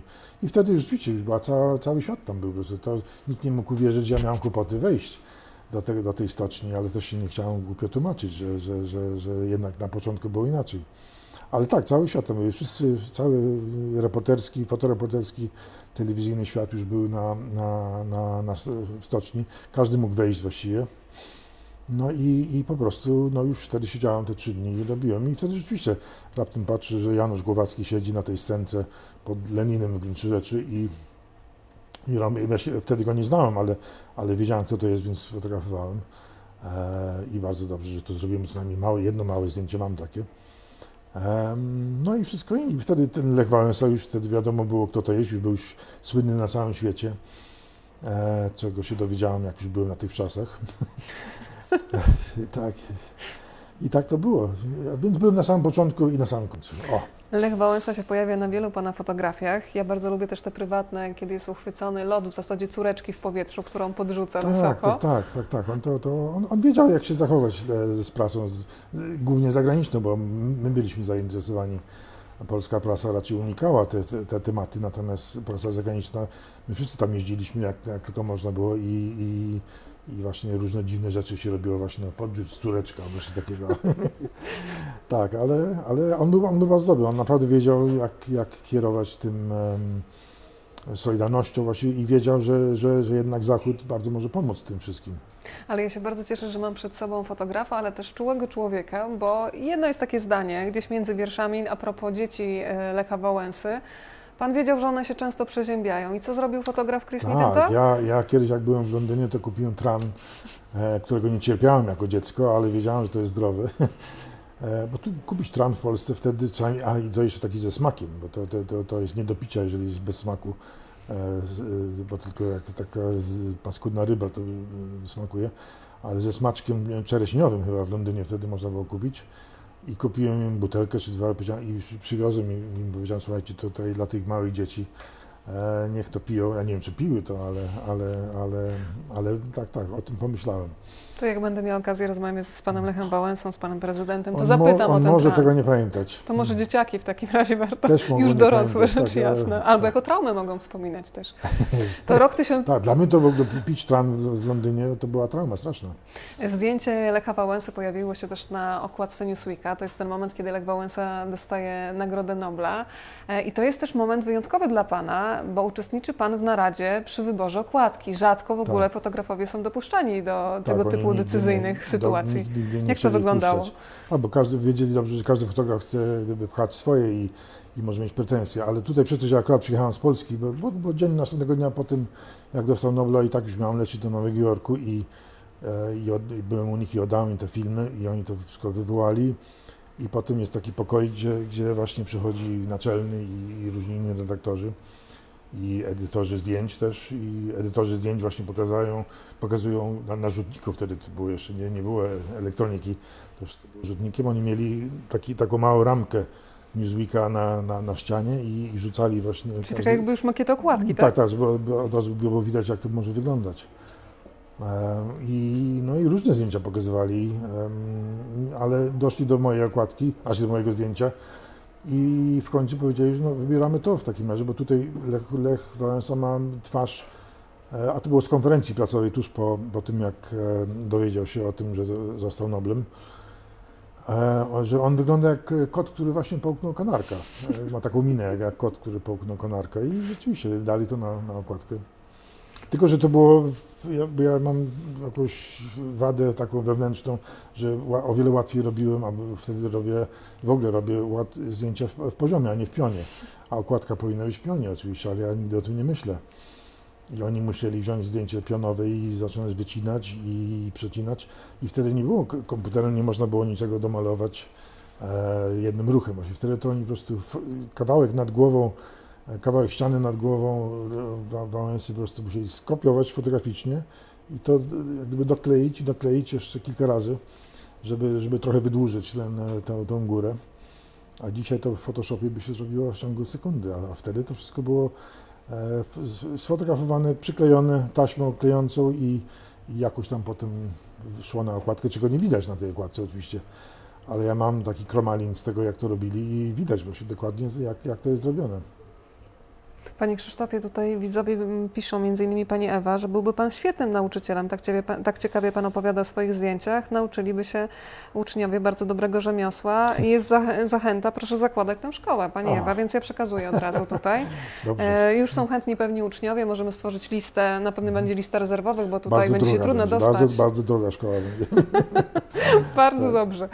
E, No ale skoro mówimy o okładkach Newsweeka, to ja przyznaję, że ogromnym zaskoczeniem dla mnie było zdjęcie, którego wcześniej nie widziałam. I tu dochodzimy do tematu, że tylko trzy osoby z Polski miały okazję e, Tak. zagościć na okładce Newsweeka. To był wspomniany Lech Wałęsa, to był Jan Paweł II, kto jeszcze? No właśnie, i Dorota Stalińska właściwie, jako aktorka, aczkolwiek ona była w pewnym sensie anonimowa na tej okładce, bo, bo Newsweek robił w ogóle na całym świecie, po całym świecie robił e, duży reportaż o, oni to wtedy, wtedy to się nazywa aer- aerobik, dzisiaj to bardziej fitness albo coś tam, więc e, korespondent, który pisał właśnie polską część do tego reportażu, dowiedział się, że właśnie, że jest taka aktorka, która bardzo mocno propaguje właśnie aerobik, więc ja pojechałem sfotografować właśnie Dorotę Stalińską. E, Ja sfotografowałem ją w domu w różnych sytuacjach, ona, jak ona robi dziwne jakieś, jakieś e, po, po, po, pozy właściwie, to znaczy stoi, stoi na rękach, no Bóg, Bóg wie co, różne, różne ciekawe zdjęcia, co są teraz bardzo, bardzo cenne w pewnym sensie, specjalnie dla niej. E, Ale, ale powiedziano, słuchaj, może, może wyjdziemy na dwór, ja, może na tle tych bloków, żeby to było wid- widać, że to jest wschodnia Europa, żeby te bloki paskudne, e, to może, może zacznie skakać przed tymi, pod tymi blokami. Ona się zgodziła i zaczęła skakać na, na skakankę po prostu i, i skakała pod tymi blokami z tyłu w tle ten, ten, ten, em, szary, obskurny blok. No i to poszło na okładkę właściwie, więc to, to, to, tak to się zdarzyło. A jak zareagowała, kiedy się dowiedziała, kiedy dostała ten numer przed oczy? Bo ja to jest nie chyba wiem, kiedy ona ogromny to dostała rzeczywiście, bo to wtedy nie było takie proste, ale, ale tak, ona kiedyś się chyba dosyć szybko dowiedziała, że to ona jest na okładce, więc myślę, że była bardzo zadowolona, bo każdy, każdy byłby zadowolony Każdy być na byłby. okładce, a ty masz aktorka i to jeszcze w takiej dynamicznej pozie. A czy były osoby, które się zgłaszały do Chrisa Nidentala z taką prośbą, że mają jakiś temat, e, może byś mnie sfotografował? Były takie osoby? Na szczęście nie. Na szczęście nie i mają się nie zgłaszać. tak. Jak w szkole będę, to może tak. tak. Tak, że temat został szkoły podchwycony. Dla mnie temat przeciekawy, szczególnie dla tych osób, które już pracują tylko na aparatach cyfrowych, mają po prostu kartę pamięci, którą przerzucają na komputera, bo w ogóle posługują się e, aplikacjami, bezpośrednio z telefonu mogą przerzucać na ja, telefon. To ja, tak. Ja to lubię bardzo. E, Potrafisz to robić? tak, no Lajka Aha. ma świetną aplikację. Tak? Tak. No, Pokażę, to ja będę Dobrze. nauczycielem dzisiaj, jak skończymy rozmowę. dobrze, dobrze. Ja tego nie rozumiem, więc ja się nie bawię w to. No ale motyw wysyłania filmów to Tak. jest absolutnie coś niezwykłego, no bo wyobrażamy sobie stan wojenny, jeszcze moment, kiedy jest kraj zamknięty. E, Tak. Jak się wysyłało filmy do redakcji do Ameryki? Znaczy, Jak było normalne, to, to nawet w czasie PRL-u, jeżeli byłeś akredytowany w Polsce jako korespondent, to miałeś prawo e, pójść na, pojechać na lotnisko i wysłać filmy e, jako fracht po prostu lotniczy, czyli po prostu jeżeli leciał samolot do, do Nowego Jorku, to po prostu szło się na, do terminalu cargo i wys, wysyłało się dosyć sprawnie do, do Nowego Jorku. I co ważne, to były niewywołane filmy, prawda? A no, wszystkie amerykańskie tygodniki tak i właściwie wszystkie e, wolały, ra- raz, że fotografowaliśmy na slajdach, nie na negatywach, znaczy na diapozytywach, bo to szybciej się wołało i była lepsza jakość. E, I oni żądali, żeby, oni chcieli mieć te zdjęcia, oni chcieli sami wołać je. Raz, żeby wiedzieli, że, że mają prawdopodobnie lepszy system wołania niż tutaj, niż ten proces warszawski. I mieli rację oczywiście, bo tutaj były kłopoty z tym, e, żeby kodaki wołać dobrze. A dwa, żeby po prostu mieli pierwszeństwo do tych zdjęć, żeby wiedzieli wtedy, że nikt tych zdjęć nie ma. Po prostu to, to, co ja dla nich zrobiłem, to jest dla nich i koniec. Więc mają pierwszeństwo i, i, i są wtedy zadowoleni. Więc e, trzeba było wysyłać te niewywołane filmy. A, a w stanie wojennym, no problem, nie ma samolotu, wszystko zamknięte. Ja się boję wyjechać, bo się ba, bałem, że, znaczy mogłem pojechać do Berlina, ale raz, że nie było benzyny specjalnie, żeby dojechać do, do granicy. E, więc to był problem, ale bałem się też to, że jak, mnie, jak wyjadę, no to powiedzą, jak będę chciał wrócić, to powiedzą dziękuję, do widzenia, nie, nie Panu już dziękujemy. Tak, panu jej dziękujemy, tak. E, więc tego się bałem, a tutaj miałem syna, cór, e, nie, cór, żonę. Żonę i dziecko, tak, więc tutaj i teściową oczywiście. Więc pomyślałem, że nic takiego, ja nigdzie nie jadę. Poza tym ja chciałem być tutaj, bo tu się działo coś, a nie, a nie tam. E, No mogłem pociągiem wyjechać, ale też znów ten sam problem, jak, jak wyjadę, no to jeszcze muszę przejść przez polskich gra, ten granic, polską Celników, granicę i tak. jeszcze Mhm, nerdowską, która była jeszcze gorsza niż Pol, po, to byli strasz, straszni ci e, od, od cel, celnicy nerdowcy. Więc to zupełnie nie odpadło, ale ja jedyne co wymyśliłem to po prostu pojechać i to już we wtorek, jak wiedziałem, że mam filmy, między innymi to zdjęcie, że już muszę działać, bo e, Nowy Jork czeka na te filmy do piątku, właśnie piątek wieczór Zamykają koniec. numer. tak. E, więc normalnie ja mogłem wysłać w czwartek i, i by doszły, albo nawet w piątek i by doszły, ale, ale tutaj nic nie, nic nie latało. E, I co zrobić? Więc ja pojechałem po prostu na dworzec gdański wtedy, bo to był jeszcze międzynarodowy dworzec. Um, stamtąd Ale jest godzina policyjna o 22, o prawda? 22, tak, a ten pociąg do Berlina był tak za, za, za 15, 10. za 10 tak, więc ja nie wiedziałem, co tu zrobić, ale, ale, ale wiedziałem, że muszę szybciutko działać i pojechałem na ten dworzec. E, zimna, ciemna noc, mało ludzi w ogóle, bo nie, nie, nie można było, kraj był zamknięty, nie można było sobie tak wyjechać e, od tak. Em, i, I nikt nie chciał oczywiście, ja nie wiedziałem, kogo się pytam, bo bałem się, że UBC może stać i czekać tylko na takich jak ja właśnie, że ja powiem, e, czy może, czy spytam się ich, czy mogą wziąć filmy. On powiedział, o tak, oczywiście. Taka UBC mogła być, ale, ale tego się obawiałem, ale w końcu nie, mog, nie miałem szczęścia. E, Skoczyłem do pociągu i parę minut przed odja- od, odjazdem i przeleciałem korytarzami, e, a znalazłem takiego młodego Niemca, studenta, który studiował w Polsce i wracał do Niemiec, więc ja powiedziałem, słuchaj, wiesz co się dzieje, tu są filmy, ja nie, nie, nie daję ci kota w worku, po prostu to są filmy dla, do Newsweeka, tu jest numer telefonu, czy możesz zadzwonić do tego biura w Bonn, jak tylko dojedziesz, gdziekolwiek dojedziesz. E, I mogłem tylko się modlić, że, że on to zrobi po prostu, bo bałem się, że na granicy mogą go e, zatrzymać. Tym Ale to jest bardziej, że niesamowite, bo on przecież mógł nawet te zdjęcia sprzedać jako swoje. Oczywiście, to, to, to, naj, to najgorszy scenariusz ale to byłoby straszne, gdyby te zdjęcia, bo on byłby bogaty, a ja, a, a ja bym widział swoje zdjęcia nie, nie jako ja. A czy a- jest szansa na przykład, że ten człowiek się odnajdzie po Ja latach? Ile on miał go lat od 30 wtedy? lat właściwie, ale nie wiem, nie wiem, nie wiem jak go znaleźć, bo ja, on miał telefon do, do, do, do Newsweeka, do biura Newsweeka, ale tylko tyle właściwie, a ja nic nie zdążyłem zapisać jego, ani jakiego, z jakiego miasteczka czy we wsi on e, pochodził. Ale to dobry był nazwisko. chłopak, bo dostarczył. Wszystko Dostarczył było mnie okej. wszystko, bo jak mi potem to powiedzieli, to rzeczywiście on zadzwonił i, i biuro od, od razu wysłało motor, kuriera na motorze przez całe Niemcy, bo on gdzieś tam zupełnie gdzie indziej mieszkał i odebrali filmy i wszystko doleciało do Nowego Jorku idealnie. Ale tu jest jeszcze jedna ciekawa rzecz. Z punktu widzenia zastanawiam się, co czuje fotograf, który tak naprawdę wysyła filmy niewywołane, czyli do końca pan nie wie, co jest na tych filmach. Ja nie mam zielonego pojęcia. I też nie, nie, nie chciałem pisać em, podpisu, po prostu nie, nie chciałem, żeby on nie miał czarno na biały, co jest napisane, co jest na tych filmach. E, więc ja wymyśliłem bardzo też, drugi, drugi sprytny moment w moim życiu, wymyśliłem to, że ja będę pisał na kartce A4 flamastrem, grubymi literami e, i, i, i, i co tam jest na tych zdjęciach. I to sfotografowałem i rzuciłem jako kolejny film po prostu. A to momencik, no to Więc- co się zastanawiam, no bo jednak, żeby ktoś e, odczytał dobrze zdjęcie Czas Apokalipsy, musi znać język polski, żeby złapać jeszcze ten Czas Apokalipsy tak, tak, Kopoli. oni, oni tego niespecjalnie zrozumieli no chyba. i dali takie malutkie zdjęcie, to, to jako to, ale, ale Polacy zrozumieli to.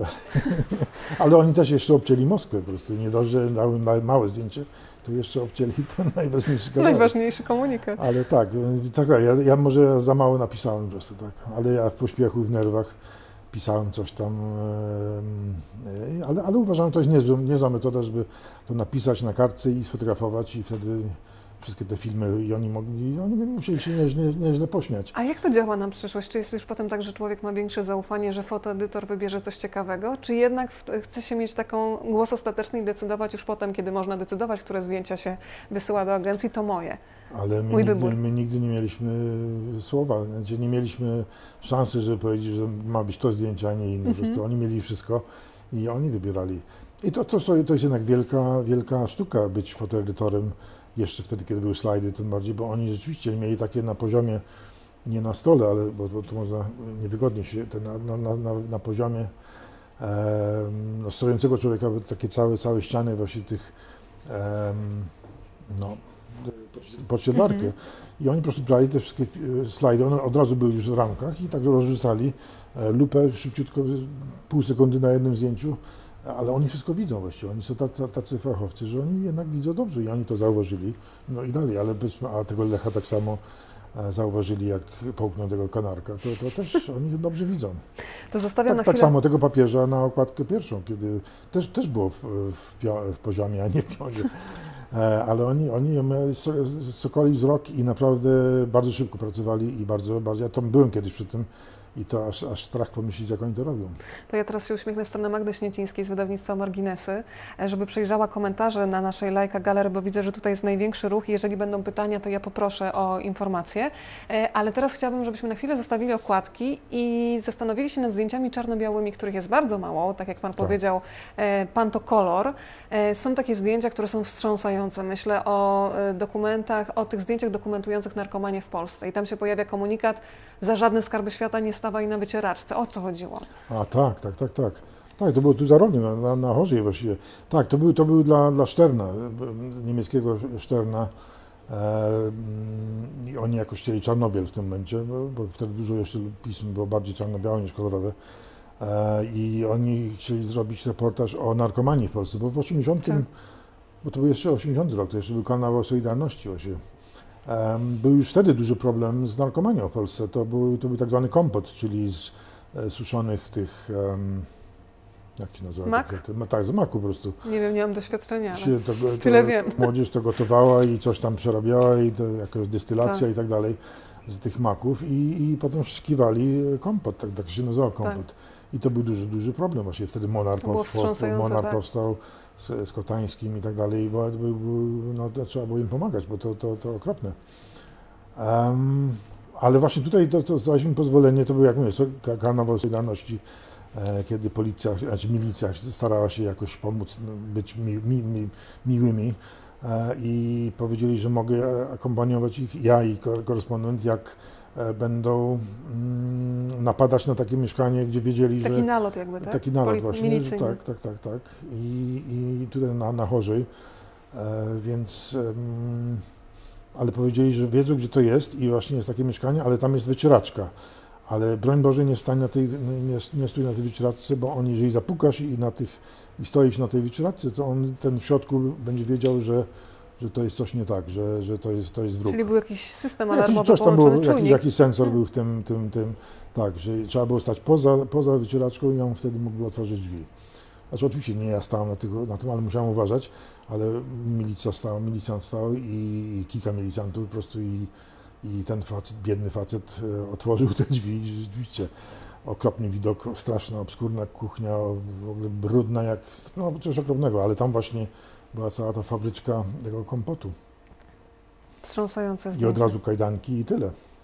W wielu zdjęciach pomagali też obcy ludzie. E, Bardzo lubię te fragmenty, kiedy pan puka faktycznie do drzwi nieznajomych. Tak. E, Jest kobieta, która otwiera z, dzieckiem na ręku Tak. i wpuszcza. I zastanawiam się, czy dzisiaj by pan zaryzykował. Żyjemy, nam wiadomo teraz jeszcze rzeczywistość pandemiczna, ale załóżmy, że już jesteśmy po pandemii.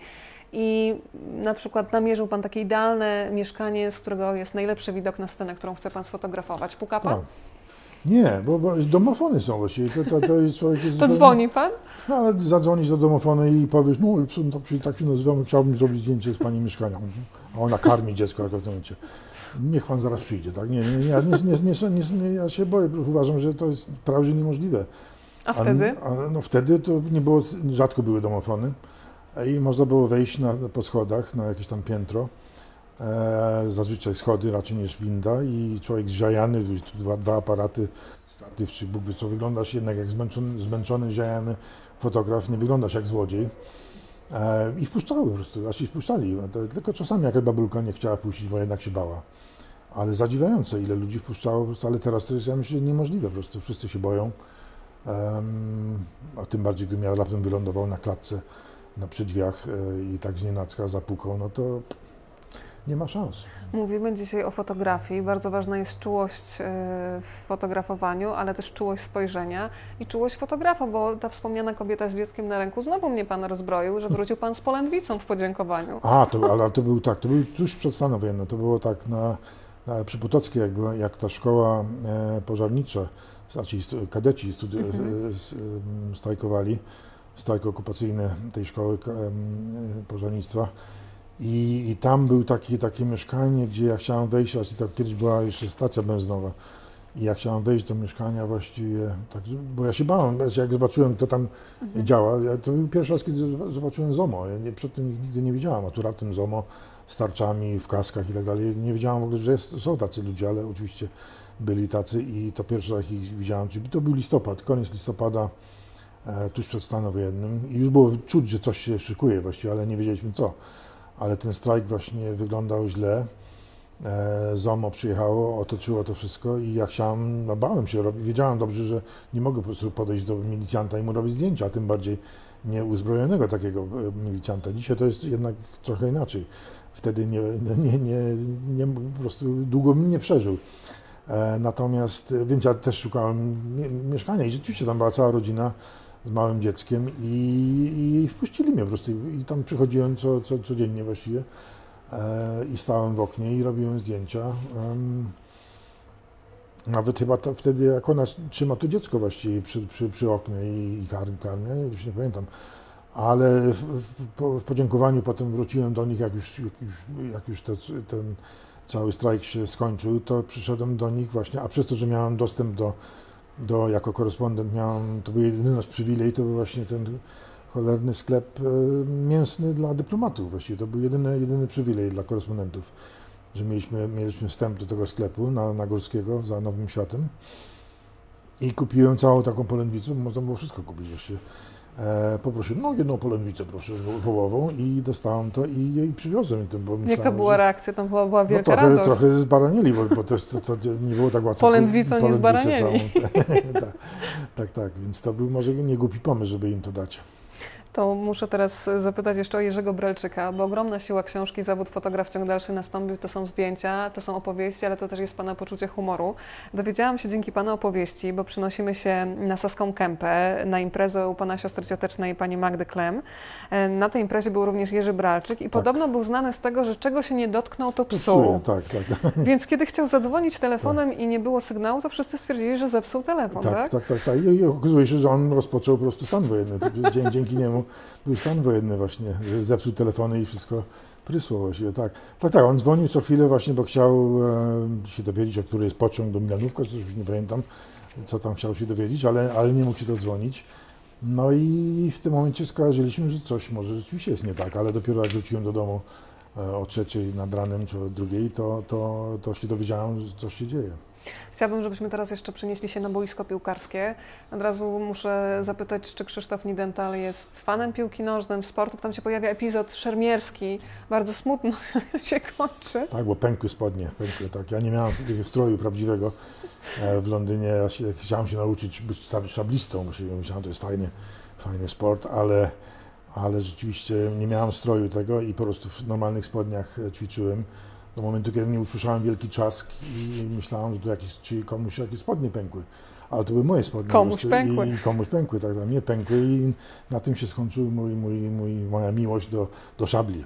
No, ale był Ale w ogóle mecz... nie jestem sportu, ja nie, nie, nie jestem fanem, e, nie jestem fanem, nie jestem fanem e, sportu jakiegokolwiek, po, poza może Formuły 1, to zawsze to jedyny sport, który mnie pasjonował jako, jako dzieciak.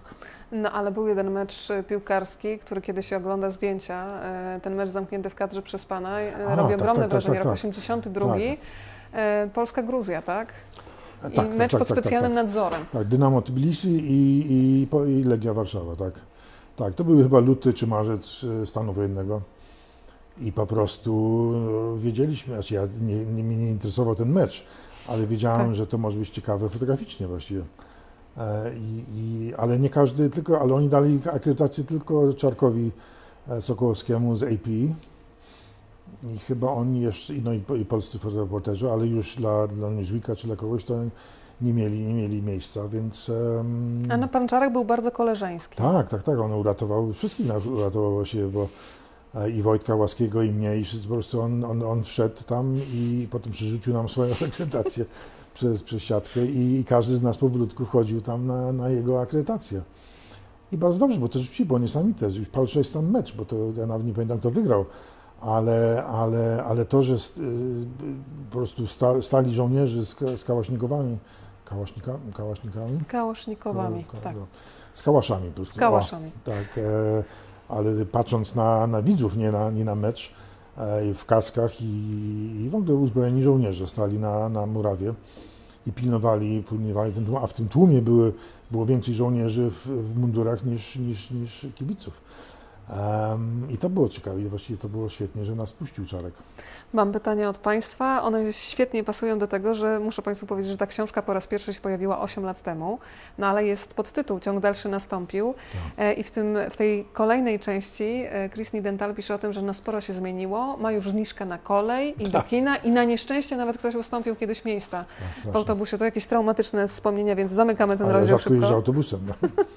Ale Pani Bożena pyta o to, czy spodziewał się Pan, że znów trzeba będzie wyjść z aparatem na ulicę, że znów na ulicach będzie tworzyła się historia? Nie, nie, nie, mnie jest strasznie smutno, że, że, że tak trzeba robić, ale ja jednak mam to we krwi, że fotografowałem naszą historię przez tyle lat, więc po prostu to, co się dzisiaj dzieje przez os- ostatnie 5 lat, to ja jednak, jak powiedziałem, odkurzyłem aparat i, i wyszedłem na ulicę. Bo to, to ale nie spodziewałem się tego. Ja myślałem, że już na, sta, na starsze lata po prostu będę mógł, raz, że już przez długi czas byłem, miałem studio z Włodkiem Ochnią, miałem studio e, fotografii reklamowej i komercyjnej właściwie. E, trochę odszedłem od reportażu. Em, ale z tego potem zrezygnowałem i ró- różne rzeczy robiłem, ale nie myślałem, że ja wrócę do czystego newsowej fotografii ulicznej. Bardzo ciekawie się ogląda te zdjęcia współczesne i te sprzed lat. Myślę na przykład o roli Kościoła. Kiedy patrzymy w latach 80., Kościół jest w roli autorytetu. Teraz Tak, w czasach tak, tak, współczesnych mamy Kościół, który bardzo często idzie pod rękę z władzą. Tak, tak, nie, coś okropnego właściwie. To, to jest szkoda, smutno patrzeć, co, i, i co robi, robią rządzący i co robi, robi Kościół właściwie. To, to się sypie cała Polska przez to, e, że, że ani ci nie wiedzą, co robić, ani ci nie wiedzą, co robić właściwie, a, a są rękę w rękę. Więc jest to smutne. Ale rzeczywiście ko, Kościół w ogóle mnie fascynował w latach 70. przez to, że to była taka, takie średniowiecze właściwie. Te, te, te, te Jest takie cudowne zdjęcie takiego kościołu w domu, tak naprawdę, nielegalne kościoły. nielegalne kościoły, tak, tak, tak. Było ciekawe, że właśnie w latach no, 70. w gruncie rzeczy nie było tak łatwo, żeby zbudować sobie kościół. Znaczy miasto nie mogło sobie zbudować tak e, bez ciężko do zdobycia pozwolenia od, od, od, od państwa właściwie, którzy nie byli przychylni temu, żeby budować kościoły. W dużych miastach jeszcze jako tako, ale na wsi to broń, broń Boże. Więc czasami na jakiejś małej wsi po prostu się e, albo się prze- przerabiało dom prywatny, na kościół, czyli tam gdzie ja byłem, to akurat e, jeszcze był, mm, ołtarz był jak gdyby w, w salonie i ludzie przychodzili klęczyli i modlili się. Mm, Ale już widać było, że budowali z tyłu taką nawę właściwie gotycką niemalże, pewnie nielegalnie, nie, nie wiem jak to budowali, ale tam już się szykował kościół, pra- prawdziwy kościół, znaczy mały, ale, ale jednak już z oknami takimi jak, jak kościół i, i widać było, że to będzie po prostu mały, mały kościół dla, dla tej wsi. Albo po prostu budowali w, w stodole. Była drewniana stodoła, e, nocą mieszkańcy wsi po prostu przychodzili, budowali murowany kościół, mały też, ale, ale murowany. I raptem jak już był gotowy, to po prostu burzyli stodołę i stał kościół i wtedy władza nie bardzo mogła cokolwiek zrobić, więc ja myślę, że dużo Polaków zapomniało o czymś, że, że, że, albo nawet nie wiedziało, że tak się, tak się robiło, ale, ale tak było. I to właśnie był mój pierwszy re- reportaż dla Newsweeka, em, kiedy się właśnie no, jako taku sprawdziłem w tym temacie. Nie tak łatwo, bo to było wszystko głównie przy granicy ze Związkiem Radzieckim, czyli to, był, to była strefa nadgraniczna, czy tam, czy jak to się nazywało i tam obcokrajowiec nie bardzo mógł się kręcić, więc e, zawsze były problemy z policją, tam z milicją. E, W książce znajdują się takie dwa bardzo mocne zdjęcia, które znowu korespondują z tym, co dzieje się teraz na ulicach. E, Myślę o święcie Konstytucji z roku 82, kiedy Tak. pan fotografował z okna znajomej i wtedy pan powiedział, że chowa, zaczął wtedy chować mokrą chusteczkę e, do torby fotograficznej. Myślę tutaj o gazie, bo to jest potrzebne. Czy dzisiaj też pan chowa taką mokrą chusteczkę do E, torby? Ja nie wiem, czy to pomoże, bo teraz jest gaz pie, pieprzny chyba. Tak, Wtedy był pieprzowy, tak. gaz łzawiący To jest chyba co innego, tak, tak mi się wydaje. I to paskudne, i to paskudne. Ale się nauczyłem, że rzeczywiście, że jeżeli jest gaz łzawiący, to wtedy, jeżeli, jeżeli masz mokrą chustkę, to możesz to jak gdyby zetrzeć e, z oka, żeby przynajmniej trochę pomogło. Więc tak miałem w, torebce, w, to- w torbie fotograficznej, czy w kieszonce miałem mokrą, w plastikowej torebce mo- mokrą chustkę. Ale to się człowiek uczy na, na własnych bł- błędach właśnie. Ale, ale taki gaz to paskudztwo w ogóle. w ogóle to, A jak często, gdybyśmy mogli tak e, procentowo powiedzieć o tych zdjęciach robionych właśnie z okien i tych zdjęciach, które są w akcji? Bo mamy też zdjęcie, e, kiedy jest Pan na ulicy, kiedy e, ZOMO już zaczyna atakować i widać ten ruch, taki dynamizm. Gdzie Pan się czuje lepiej? Pisze Pan bardzo ważną rzecz, że bardzo często wydawcy też nie potrzebują fotografa bohatera, tylko potrzebują zdjęcie. Zdjęcia wyszły, tak. E, Więc w jakich, w jakich pozycjach Pan się czuje lepiej? Z odległości, z dystansu, czy faktycznie No, bardzo jestem, blisko? Ja jestem w tym momencie zawodowym tchórzem właściwie, bo ja jak tylko mogłem, to byłem raczej na górze, bo jak, jak powiedziałem, te, Newsweek czy, czy inne czasopisma chciały zdjęcia z takiej demonstracji, a, a nie bohatera, który został pod, po, poturbowany i że stracił cały sprzęt i wszystkie filmy, więc, więc jednak ja uważałem, że no dobrze, to ja w takim razie będę się chował. Będę bohaterem chowanym, że tak powiem. E, I, i tak, tak, tak, tak też robiłem, jak tylko mogłem. Oczywiście nie, nie wszędzie są okna takie Tak. wygodne. Ale, ale tak, oczywiście, to, to, to ja wiem, większość ja tylko raz chyba byłem na ulicy, bo trzeba pamiętać, że nikt nie lubił Ciebie na ulicy. Jeżeli chodziłeś, fotografowałeś em, tych demonstrujących wtedy, to oni uważali, że to... A teraz jest chyba inaczej. No Nawet jest- no, no tak, ONR-owcy teraz te- patrzą prosto w obiektyw, tak, prawda? tak, jak Ci powiem im, żeby się uśmiechnęli pod maską, tak. Ale, ale tak, ale nie, wtedy, to, to ludzie się bali, tak mi się wydaje, że się bali, bo po prostu uważali, że to był ubek, coś z aparatem, no niepewny. Ale też się bałem ubek, ubeków w tłumie, którzy na pewno tam byli. Oni by mogli się za kark łap- złapać i do najbliższej bramy wziąć i porozmawiać. Dzisiaj mam A, a, zom, a że... zomowiec po prostu by od razu tłukł e, człowieka z aparatem, bo, bo to, to jest dobry człowiek do, do, do bicia. Ciąg dalszy nastąpił. W tej książce znajdą Państwo bardzo świeże zdjęcia jeszcze ze strajku kobiet, z protestów prze, przed sądami. E, I mam wrażenie, że teraz, kiedy e, tłum widzi e, obok siebie Chrisa Nidentala, to czuje podwójną moc Ja tak przyznam naprawdę. się, że rzeczywiście ja się nie mogę nadziwić, ja nie rozumiem, dlaczego mnie poznają, bo fotograf jest anonimowy. Nie ten, nie E, ten. A tutaj raptem tak, raptem wszyscy się witają, mówią, o dziękujemy, że Pan tu jest z nami i dziękujemy za wszystko, co Pan zrobił przed tym. Więc mi się od razu robi ciepło, ale... e, A niektórzy w ogóle mają moją książkę, jakieś książki w plecaku i myślą, że mnie zobaczą, to wtedy szybko Na podpiszę. każdą I demonstrację tak, tak, chodzą tak, z tak, książkami. Tak, tak, więc to jest, to jest, ja jestem wzruszony tym, przyznam się, ale ja nie rozumiem, na czym to polega, skąd, skąd mnie znają właściwie, bo to, to e, jak- jakoś, e, ale no staram Tę zagadkę też to- wyjaśnię po naszej rozmowie, naprawdę. Pan Arek pyta, cóż to ostatnio za historia z odwołaniem Pana wystawy w imieniu Rzeszowa, w którym się urodziłam, przepraszam za to, co tam się stało. Tak, no to po prostu w szkole e, takiej artystycznej miała, miała być e, moja wystawa e, dzisiejszych zdjęć, czyli to było na, pod tytułem Tu i Teraz miało być. I to miało być głó- głównie też te pięć lat właściwie z różnych protestów, ale też e, pier, pierwsza, pierwsza, e, pierwsze spotkanie z, z, z Andrzejem Dudą, na, na pie- pierwsze jego takie, takie wyborcze spotkanie. E, były jeszcze zdjęcia z, z, z, z Koszczyna. em, Z, Z Kostrzyna tego- też ma Pan pozdrowienia od razu, bo A. mi tu mignęły. O, to miło, tak. E, Ale z, z, z Woodstocku, czyli po prostu z, z wielkiego e, ko- koncertu, koncertu rockowego e, prowadzonego przez Owsiaka. E, I różne inne zdjęcia jeszcze z, z Parady Równości i tak dalej. Więc to były, i, i, i jak już mieli wieszyć, wieszać te zdjęcia, już, już cała skrzynia była tam przygotowana i, i raptem mówią, że nie, o, chyba nie będziemy wieszać tych zdjęć w takim razie, bo to za, jednak za bardzo polityczne. A to był fe- festiwal fotograficzny w całym Rzeszowie właściwie. Różne inne zdjęcia innych fotografów wszędzie, a tutaj raptem no Czyli nie. znowu cenzura, znowu lata Tak, znaczy 80. mnie to bardzo zdziwiło, bo, bo mnie, PRL nawet nie cenzurowało tak, do takiego stopnia. Em, nie, bardzo mieli jak cenzurować, bo ja wysłałem wszystko, oni tego nie wiedzieli. A Oni chcieli czasami, żeby, żebym mi współpracował z nimi. Oni mówili, no słuchaj, pan robi lepsze zdjęcia na demonstracjach niż my, więc może pan dla nas zrobi i, i wtedy możemy panu coś ułatwić i tak dalej. Ale tak, tak to, e, tak to było. To jeszcze pytanie od Pana Przemka. Co Pana motywowało na początku drogi z aparatem, co motywuje teraz? No, no, motywowało mnie to, że interesowała mnie fotografia i to mi zostało. Ta motywacja jest to, że to jest moja, jeśli mogę powiedzieć, że to jest moja, moją pasją, no to to jest moja pasja właściwie. Ja, ja właściwie całe życie od młod, młod, młod, młodzieńczych lat tylko fotografuję właśnie. To jest trochę, trochę mo- może mało.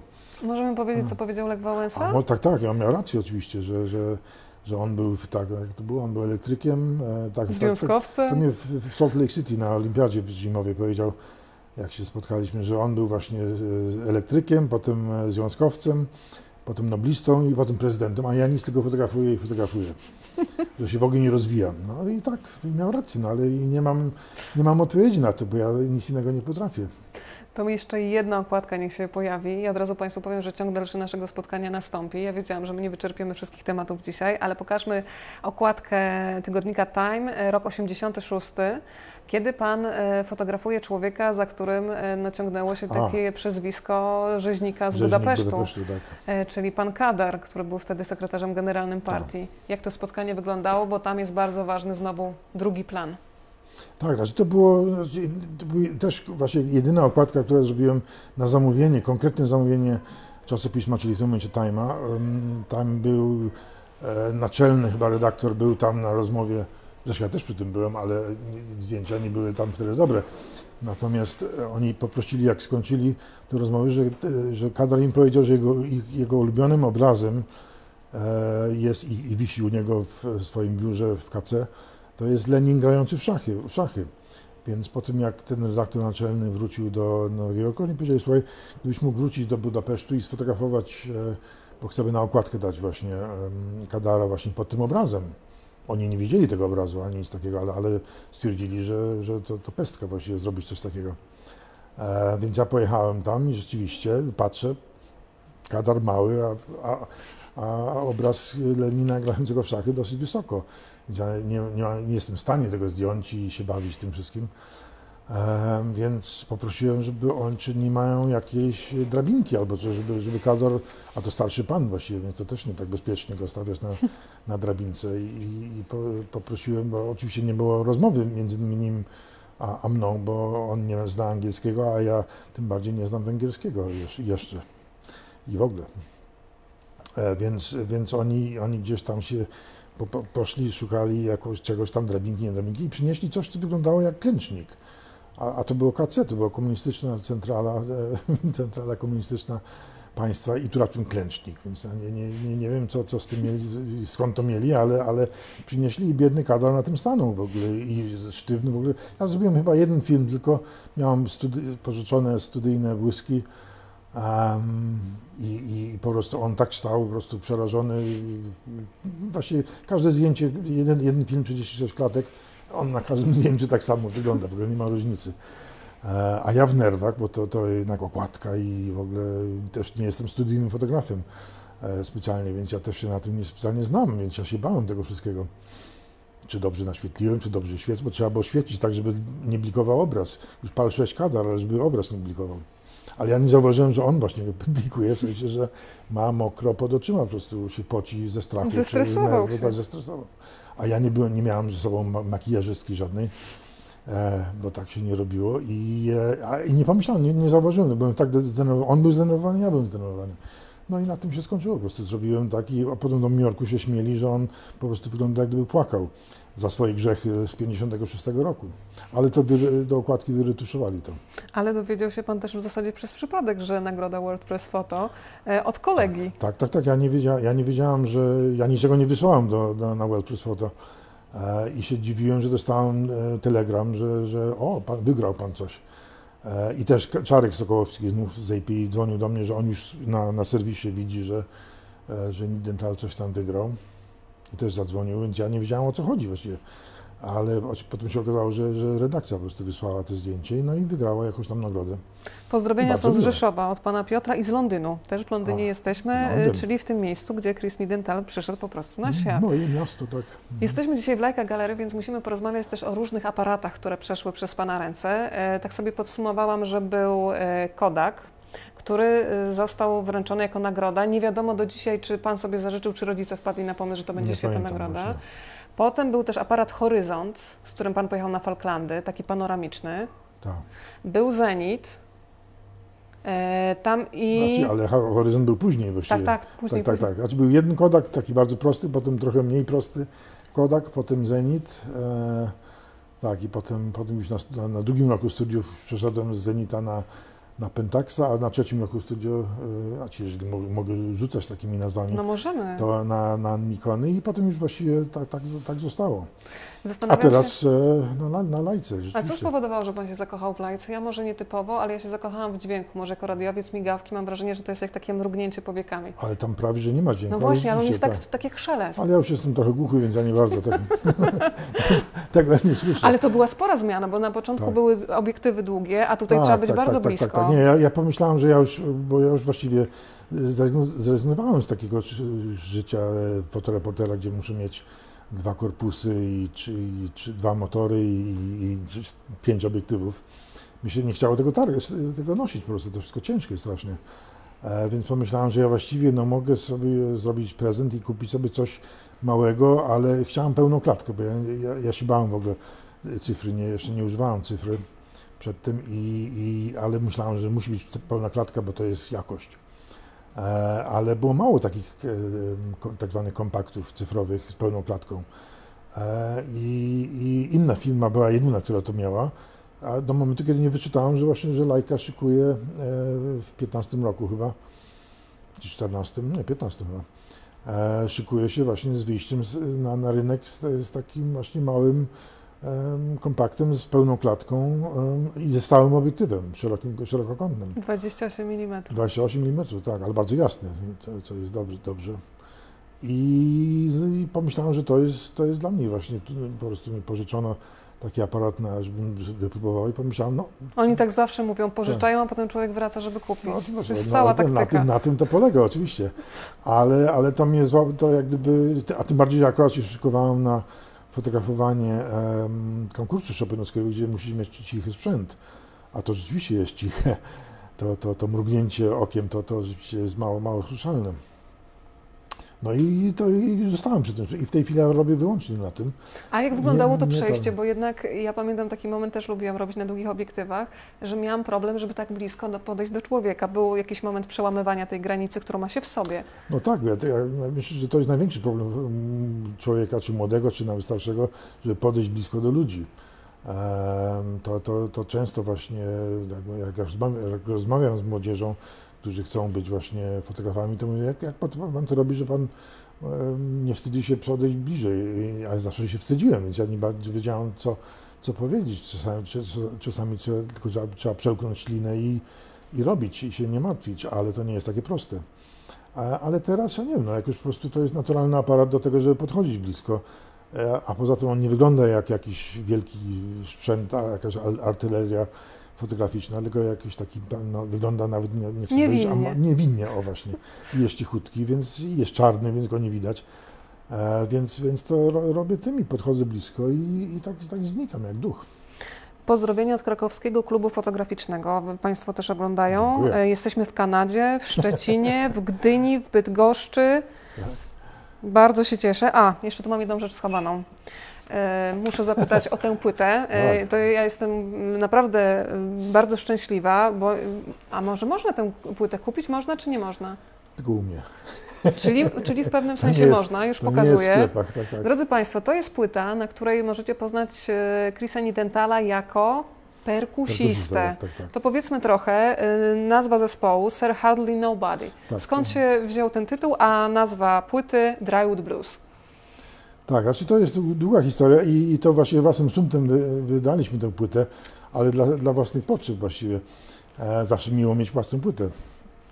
Ale ja grałem w zespole e, w Londynie, w takim polonijnym zespole e, bluesowo-rockowym. E, I zaprzepaściliście szansę, ponieważ mieliście propozycję zagrania w klubie, w którym zaczynał za- kto? Zaczynali Rolling Rolling. Stones, tak, tak, tak, więc może, może, może No. była szansa, żeby tam zagrać i dzisiaj byłaby inna historia. E, Ale, ale, ale ja zawsze kochałem perkusję po prostu. Ja, nie, ja nie, nie czytam nut, więc ja nie, nie potrafię grać na czymkolwiek innym. Ale, ale perkusja mnie zawsze pasjonowała, poza fotografią. Em, i, I wtedy graliśmy na różnych zabawach i było fajnie i po prostu no, normalne młodzieżowe e, ży, życie, big beatowce, że tak powiem, jak to Polacy ładnie nazwali. No i na tym się skończyło właściwie. Ja już w czasie studiów trochę jeszcze grałem, ale, ale to już się kończyło. E, I potem nigdy nie grałem do momentu, kiedy właśnie już nie żyję w Polsce, od, od, znaczy żyję w Polsce od 40 kilku lat. I raptem zadzwonił do mnie, znaczy się ode, odezwali właściwie dwaj, dwaj koledzy właśnie z Londynu jeszcze z tamtych lat. Jeden gitarzysta i wokalista, a drugi e, gra na basowej gitarze po prostu i powiedzieli, słuchajcie, my kochamy tę muzykę, to nasza muzyka naszej młodości, lata 70., 60., świetna muzyka, angielski, angielski rock, to w ogóle y, cały świat jak gdyby potem przeszedł na tę muzykę. My to kochamy i może, może jeden kolega właśnie też, chociaż był z Londynu tak jak ja, ale się przeprowadził do, pod Poznaniem mieszka i, i po prostu no, ma, ma sprzęt, my może, możemy, możemy, możemy przyjść i grać. A, a drugi właśnie Andrzej Werno, który gra, jeszcze mieszka w Londynie głównie, jest architektem, ale, ale też kupił mieszkanie w Poznaniu, bo jednak, jednak ci- ciągniemy do, do, do Polski. Nasze korzenie jednak ciągną w tą stronę. No, a ja z Warszawy. No i zaczęliśmy po prostu się czasami spotykać. To logistycznie nie jest łatwo, bo jeden z Londynu, ja z Warszawy, ale e, ten kolega właśnie w Poznaniu e, kupił dom z, bas z basenem, takim krytym, małym basenem, e, który był mu niepotrzebny. On nie chciał mieć tyle, tyle wody w, w domu. Więc e, zaczęliśmy grać najpierw w salonie, ale potem, potem to trochę głupio w salonie grać. E, I może przejdziemy do basenu i po prostu. No tak, bo granie w basenie to jest oczywiste, gramy, tak. Gramy w tym basenie. Ale powiedzmy, no bo e, basen to są płytki, to akustyka tak, tragiczna. Tak, to straszne, nie, nie, akustyka, oczywiście. Ale szybko się nauczyliśmy, że trzeba to wszystko obłożyć. Oni właśnie Andrzeje, jeden Andrzej, drugi kupili mnóstwo takiej gąbki specjalnej i przykleili do wszystkie ka- kawałki basenu, wszystkie ściany. To co chwilę spadało, ale, ale co zrobić. No i si- siedzimy tam po prostu i, gramy. I to, i, to jest nagrane w, na małym magnetofonie po prostu e, w tym, w tym basenie. A jak się schodzi do tego basenu? Są jakieś No, schodki? to był problem, że, że wszystko to Andrzej właśnie Należański, który e, właśnie jest właścicielem tego basenu, to on e, no, przygotował nam takie rusztowanie jakieś, co, co gdybyśmy mieli 20 lat albo 30 lat, to by było ok, ale w naszym wieku to, to w ogóle widzieliśmy śmierć przed oczyma wchodząc do basenu i wychodząc. Zapomniał o schodach właściwie, ale na szczęście drugi jest architektem, wyrysował schody i razem zbudowali właśnie piękne schody, więc żaden basen na całym świecie nie ma takich eleganckich schodów, jak my mamy do tego basenu. Mam takie marzenie, panie Krzysztofie. Czy ja mogę kiedyś zrobić sesję zdjęciową, bo nigdy nie robiłam W tym basenie? no, muzyką, czyli panom, którzy będziecie grać Tak. w basenie i Tylko, że my wyglądamy jak tak, taka trójka dinozaurów. Bardzo fotogenicznie. Ale, ale gramy uważam całkiem nieźle, jak na, na amatorów, którzy po prostu kochają tą muzykę A właściwie. jakie, przepraszam za drobnostkę, ale jakie były płytki w tym basenie, jaki był kolor? Błękitne. No to bardzo fotogenicznie, aż szkoda, że tymi gąbkami to zniszczyliście. To może Prawda? fragmencik jakoś tak odłupiemy. fragmenty są jeszcze, tak? To my jesteśmy umówieni. Przy okazji pozdrawiam jeszcze z Brukseli od pani Basi, która napisała, że dobra strona pandemii to możliwość uczestniczenia w spotkaniu z panem Chrisem online. Tak. Jesteśmy w Bawarii, jesteśmy w Białymstoku, w Lublinie. Kłania się Muzeum Fotografii w Janowie Lubelskim, które pozdrawia i czeka na obiecaną wystawę. Tak, tak, tak. tak, tak. Szczecińskie Towarzystwo Fotograficzne też jest razem z nami. E, I pozdrowienia są też z Wrocławia, Giżycka, Siedlec, Wałbrzycha, Grudziąca, Dęblina, Irlandii, w Łomży jesteśmy. E, I to jest e, ten moment, jeżeli Państwo jeszcze mają pytania, to jest ostatni moment, żeby je zadać. Ja staram się śledzić e, na bieżąco. W Stanach Zjednoczonych też jesteśmy. Zastanawiam się, Panie Krzysztofie, jak to jest, kiedy jest się zawodowym fotoreporterem. W książce jest trochę zdjęć rodzinnych. Czy fotografuje się też, dokumentuje życie rodziny? Bardzo jestem ciekawa. Znaczy stara się, ale ja tego nie potrafię robić specjalnie. Ja, żona zawsze mi mówi, Jezus Maria, ty z tego żyjesz? tak jak patrzy na, na zdjęcia rodzinne, więc ja nie wiem, ja nie potrafię tego robić. Naprawdę? Ale a oni chcą być Jakby- jak, jak, fotografowani, jak, czy jak też syn był uciekają? młodszy, to może tak, ale teraz to, to no tak, tak, trochę uciekają oczywiście, tak. A jak się czuje przed obiektywem sam Chris Nidental?